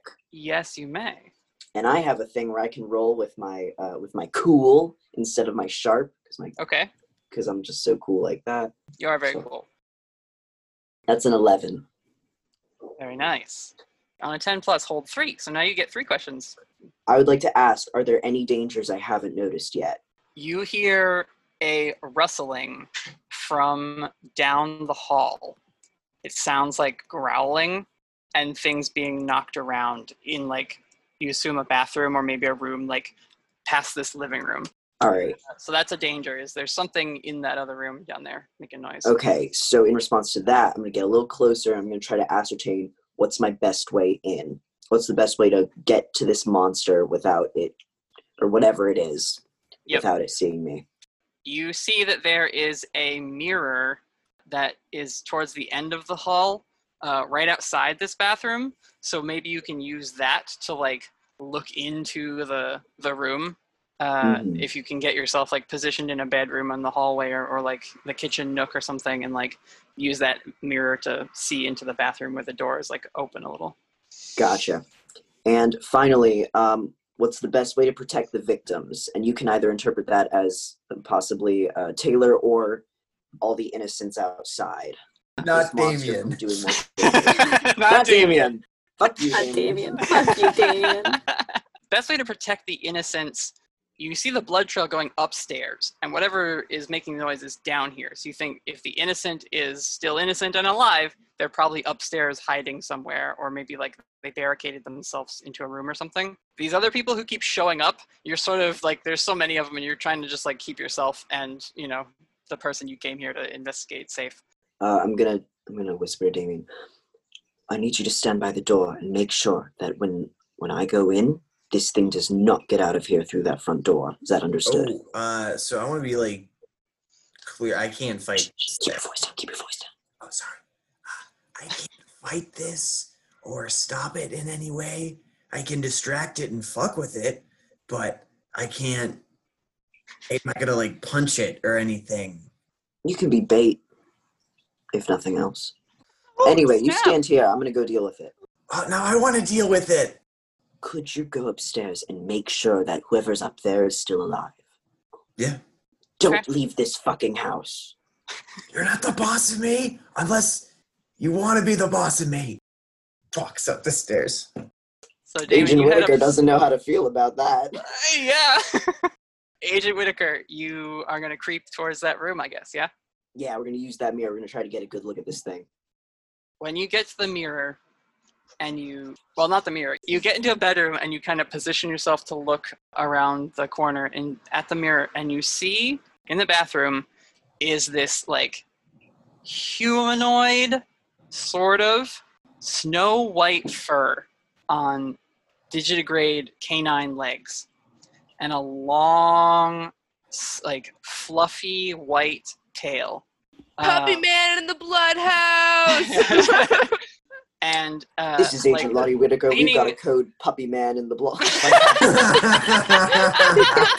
Oh no. Ah, and now I that like- all elements of horror have been destroyed, uh, continue, continue. no, so I'm so upset. they're like this creature is leaning over the sink basically, and is like punching the mirror. Again, this like silvery white fur all over, long, long claws on the hands, and just it looks up into the like shattered pieces of the mirror and you see through the other mirror that's in the hallway this fox like woman's face and she is like snarling and has blood trickling down the corner of her mouth and there the you hear like the water of the bath is running uh, and you can see there's been like candles knocked over and some like incense and stuff. When it looks up and sees like in the many many different broken mirror shards and its eyes just shift into the other mirror and catches a glimpse of you. You notice you're here. We're gonna jump quickly to damien. Damien you uh, Are stealing. I'm gonna kill you. gotta be on brand Gotta be on brand. Important. Going yeah. through the jewelry. Uh, there is a very nice uh, jewelry stand up here in the bedroom. When you when you get to the bedroom, the door is locked, but I assume you don't let that stop you. No, Yeah. just no phase. Phase right through. So Damien faces the door. You see a bunch of very nice. It looks like hairpins and like other sorts of Eastern inspired uh, bits of jewelry here and there. There's some clothes on the ground. Like this was Jason in Ari's bedroom, clearly. And uh, you do you haven't seen the trail of blood that's like been going up to this bedroom and sort of leaning against the wall, holding a mop like handle. Right, Hmm. he's like clutching it. Is Taylor? He has a, a gash all the way down from like his neck into his chest. His shirt is like ripped and torn open. There's dried blood and everything. He is breathing slowly. He does not look well. Uh, and he's just like, Okay, well, first off, I want that mop. So I'm gonna go over. I'm gonna take the mop and I'm like, hey, buddy, buddy, hey, and then I'm gonna put on the brass knuckles because I don't like them because they're mine. So I put the brass knuckles on him, uh, and then I think I can heal people with magic. "Can you? You're a demon. Yeah. All right. Like, Are you gonna are you gonna attempt that then? want a person's pain? I would want them to be healed. You look at this gash wound and you're like, I want what you have, buddy. That'd be so rad. I can feel it. I'm a badass too. yeah, yeah, yeah, yeah, yeah. okay. Uh, go ahead to use magic. Whoa. That seems like a lot. 14. Holy cow. Damn. Okay, yeah, you heal his It wound. only says like one point, so it probably just means he's well, not. yeah, you, you kind of On a- stabilize him, right? It like does he's not. say on a 12 plus you can get some added benefit. Yeah, I will say on a 12 plus, the added benefit when you finish like kind of closing his wound up, because you're thinking like, if I help this guy, maybe the agent will like me and he'll make me an agent, right? Right? So you you heal his wound a little bit, and his breathing like gets a little more steady. The added benefit is that you hear a voice behind you, and she says, "What are you doing, fallen?" And you turn around, and Aiden Brightwood is standing in the doorway. We're gonna jump to Raven. No, wait. No, rewind. Well, we're gonna jump to Hold on one jump. We're gonna jump to Raven. We're jumping to Raven. Raven, you're in the car. You saw Aiden go in the house. She followed in after them, and you're just like, "What is she doing? What is she doing?" And while you're like freaking out, you hear ring ring. Hugo and Felicity, you ride up on your bikes. I get out. I, I mean, I get out. I'm already out. I get off. I get off. I go knock on the window and I go, "Hey, hey, Bloodhouse, let's go." and Yeah, then I, I go think- up. I, I think up Raven to- had already gotten out of the car. She was like starting to cautiously walk up when she Maybe saw. like like pacing outside, Aiden- like, "What is she doing? I can't believe she like." she Yeah. like sees that Bethany is still in the car. Beth- Bethany is doing a thing in the car she is in. Okay. Well, I'm going up to Bethany's car though, and I'm knocking on the window. Hey, hey, Bloodhouse. It's Oh, uh, Bloodhouse. Let's go. We gotta we gotta do it together. Gotta do it together. Let's go. What are you doing in the car, Bethany? jumps. Um, it's it's not a huge thing, but the second those two leave, Damien and immediate. Yeah, I'm ditzy, but I'm not a dumbass. I go through and I search everything they've left in the car for ev- like if he's left a file, I look in the file. I pictures of every single thing that Agent Whittaker has in the in the car, every single thing Damien has in the car. I take Okay. pictures of it because I might use it later. All right, Damien So I'm not gonna. didn't leave anything in the car. He might Yeah, have some of just had my those. Oh, you, you left the beers too. I couldn't even take a picture of that. That's true. There were the beers. He would have, he would have found like anything like he would have dropped, like probably a watch. There's like a pencil topper, like. nice find. But uh, Agent Whittaker, his briefcase is there, and you open Oh, it and you go through. You go through the chase file. You see that clearly this man works for something called the Eastie Organization, who you maybe have seen on like charitable donation placards at like you know public events and things like this baseball game sponsored by the Eastie Organization. Like you know, it's Mhm. they're they're a corporation clearly uh, in the area. You see Damien, or sorry, uh, Chase's body uh, in the files again. Uh, this time you get a better look at it, and you see that like he wasn't mauled. He was like killed violently by something, clearly with incredible strength, and and not looking to like eat him or whatever. At least not all of him. And so yeah, that you see like all these notes and things. You see the files on the recent string of robberies, and Mhm. his little black book is there, and you're flipping through it, and it's like Demon of Envy, Hierarchy of Demons, Demon, Demon, Demon, Demon. Demon. it's just like all the stuff he wrote down about Damien is like there on like the book, like the dog-eared pages. it's really interesting because like the case files are all very like you know properly organized well filed everything's very professional the Yeah. black book is full of what seems like nonsense It's sketches, it's glyphs. There's like drawings of like you know creatures and things that you have seen in like horror movies and stuff like that. But yeah, this is like clearly a journal of some kind that he's kept. And like next to the different things are like weaknesses, silver, holy water, like all this stuff. Like you have uncovered a modern Van Helsing.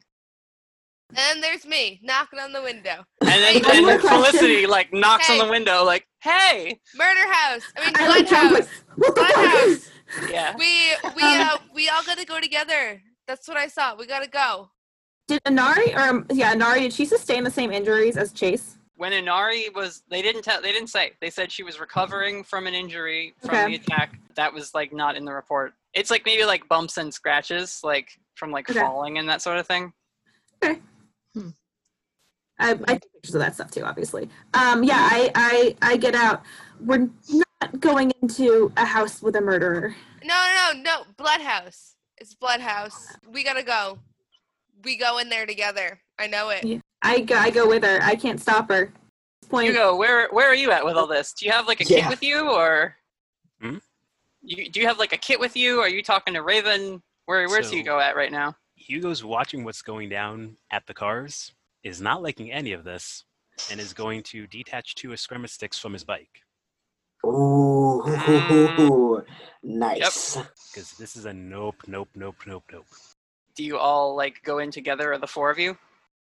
I turn to Hugo because I, I everybody else knows him. I was like, "Aren't you that nerd from the library?" Ow. Yep. Yes, but ow. Aren't you that ba- barista? Barista. Barista. Yeah, aren't you that barista? I'm going to be a the word I psychologist. But for ne- so you're going I to be a graduated from barista. Stanford. Look, fine. Let's just go in. Whatever. Blood house. Let's go. One Okay. second, I take off my heels. Walk in barefoot. All right, there's glass all over the ground. um, Yeah, it's better than the heels. I guess so. Agent Whittaker, this creature turns, steps out into the hallway, and is just like looking you up and down. And she says, I guess it'll be three today. and dives at you. Hmm. All right, I fire. Okay, roll to kick some ass. All right, two d six minus one. It's a six. Not great. Yeah, she dives at you and with her long claws kind of claws your, your arm that's like your aiming arm with the gun. So you take three harm unless you have any armor to prevent Two that. harm. And you uh, you drop the, the the gun. Rip. Yeah. And this thing is snarling, her like long silver tail flowing back and forth behind her. You, you've seen a werewolf before. It's not a werewolf. After she's slashed the gun away, you see her like big fox grin kind of spread, and you hear this like Ooh. haunting laughter all around. Like not coming specifically from the creature, just like all around echoing in the kitchen that you're now like on gripping your arm. Do I mark experience by the Yes, way? Yes, you do for the fail. The walls of the kitchen just start to like have cracks in them, but not like cracks in the plaster, like cracks in the facade of the whole wall. So like the crack goes through the arced like sink in a way that it shouldn't. It like continues from the wall through the arced sink handle and then like down like the whole space you're in. The space you're in is cracking and like splintering like the mirror she was punching earlier. Interessante. Yeah. All right. Damien. I'm saving the day because I'm Agent Edgecrest. haul him up the body, the broomstick in hand, and I begin to try to, you know, carry him, you know, down. Uh, which I assume Aiden left the door open. No, no, she's there, like in the doorway. Perfect. Uh, yeah. And she kind of just like puts her hand up and like puts it on your chest, and she says, "Please put him on the bed." Sure. You put him on the bed. She walks over, checks his injury, sees that you did an amazing job healing it, and just kind of looks at you like puzzled. I'm gonna say probably at this point you hear a gunfire go off, right? Because you would have fired, it just like missed because it like moved unnaturally quickly to get around the bullet. Sure. Aiden looks down at the stairs for a second. Damien, you sense this is not a normal girl.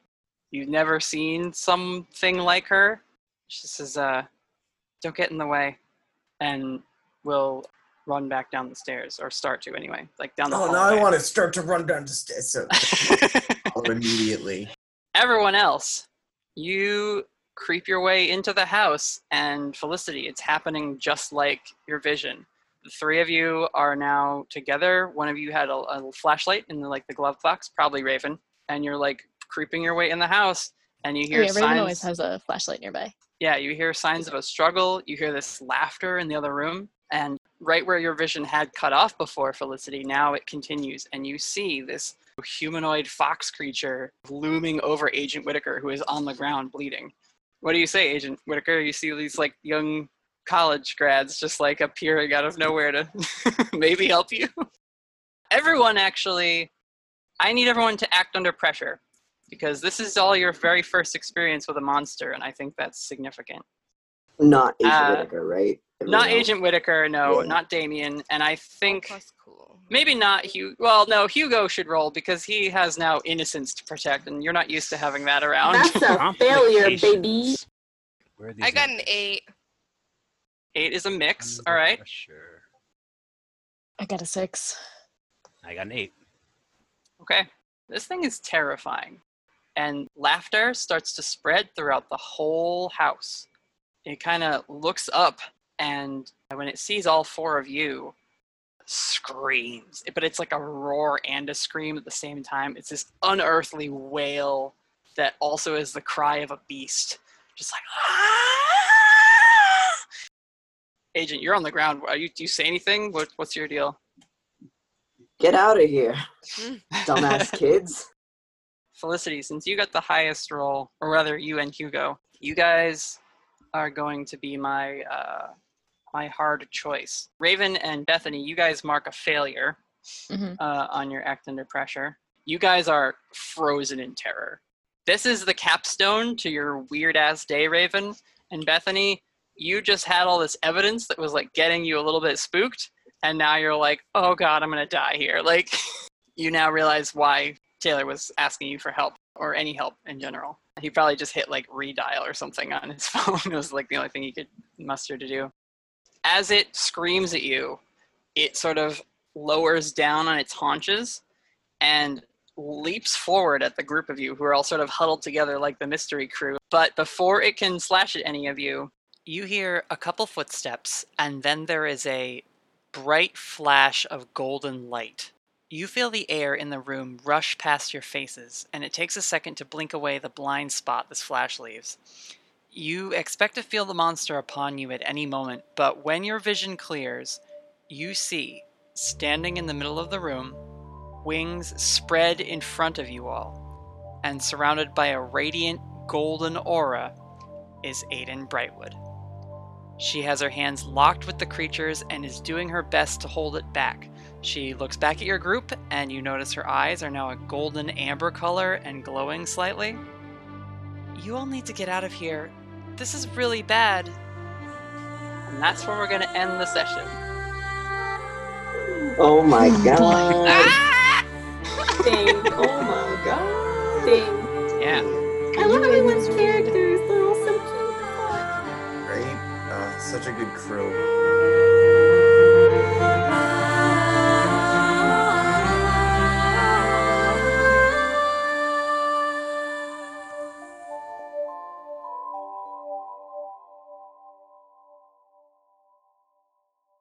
So, looks like this fledgling group of heroes is already in trouble.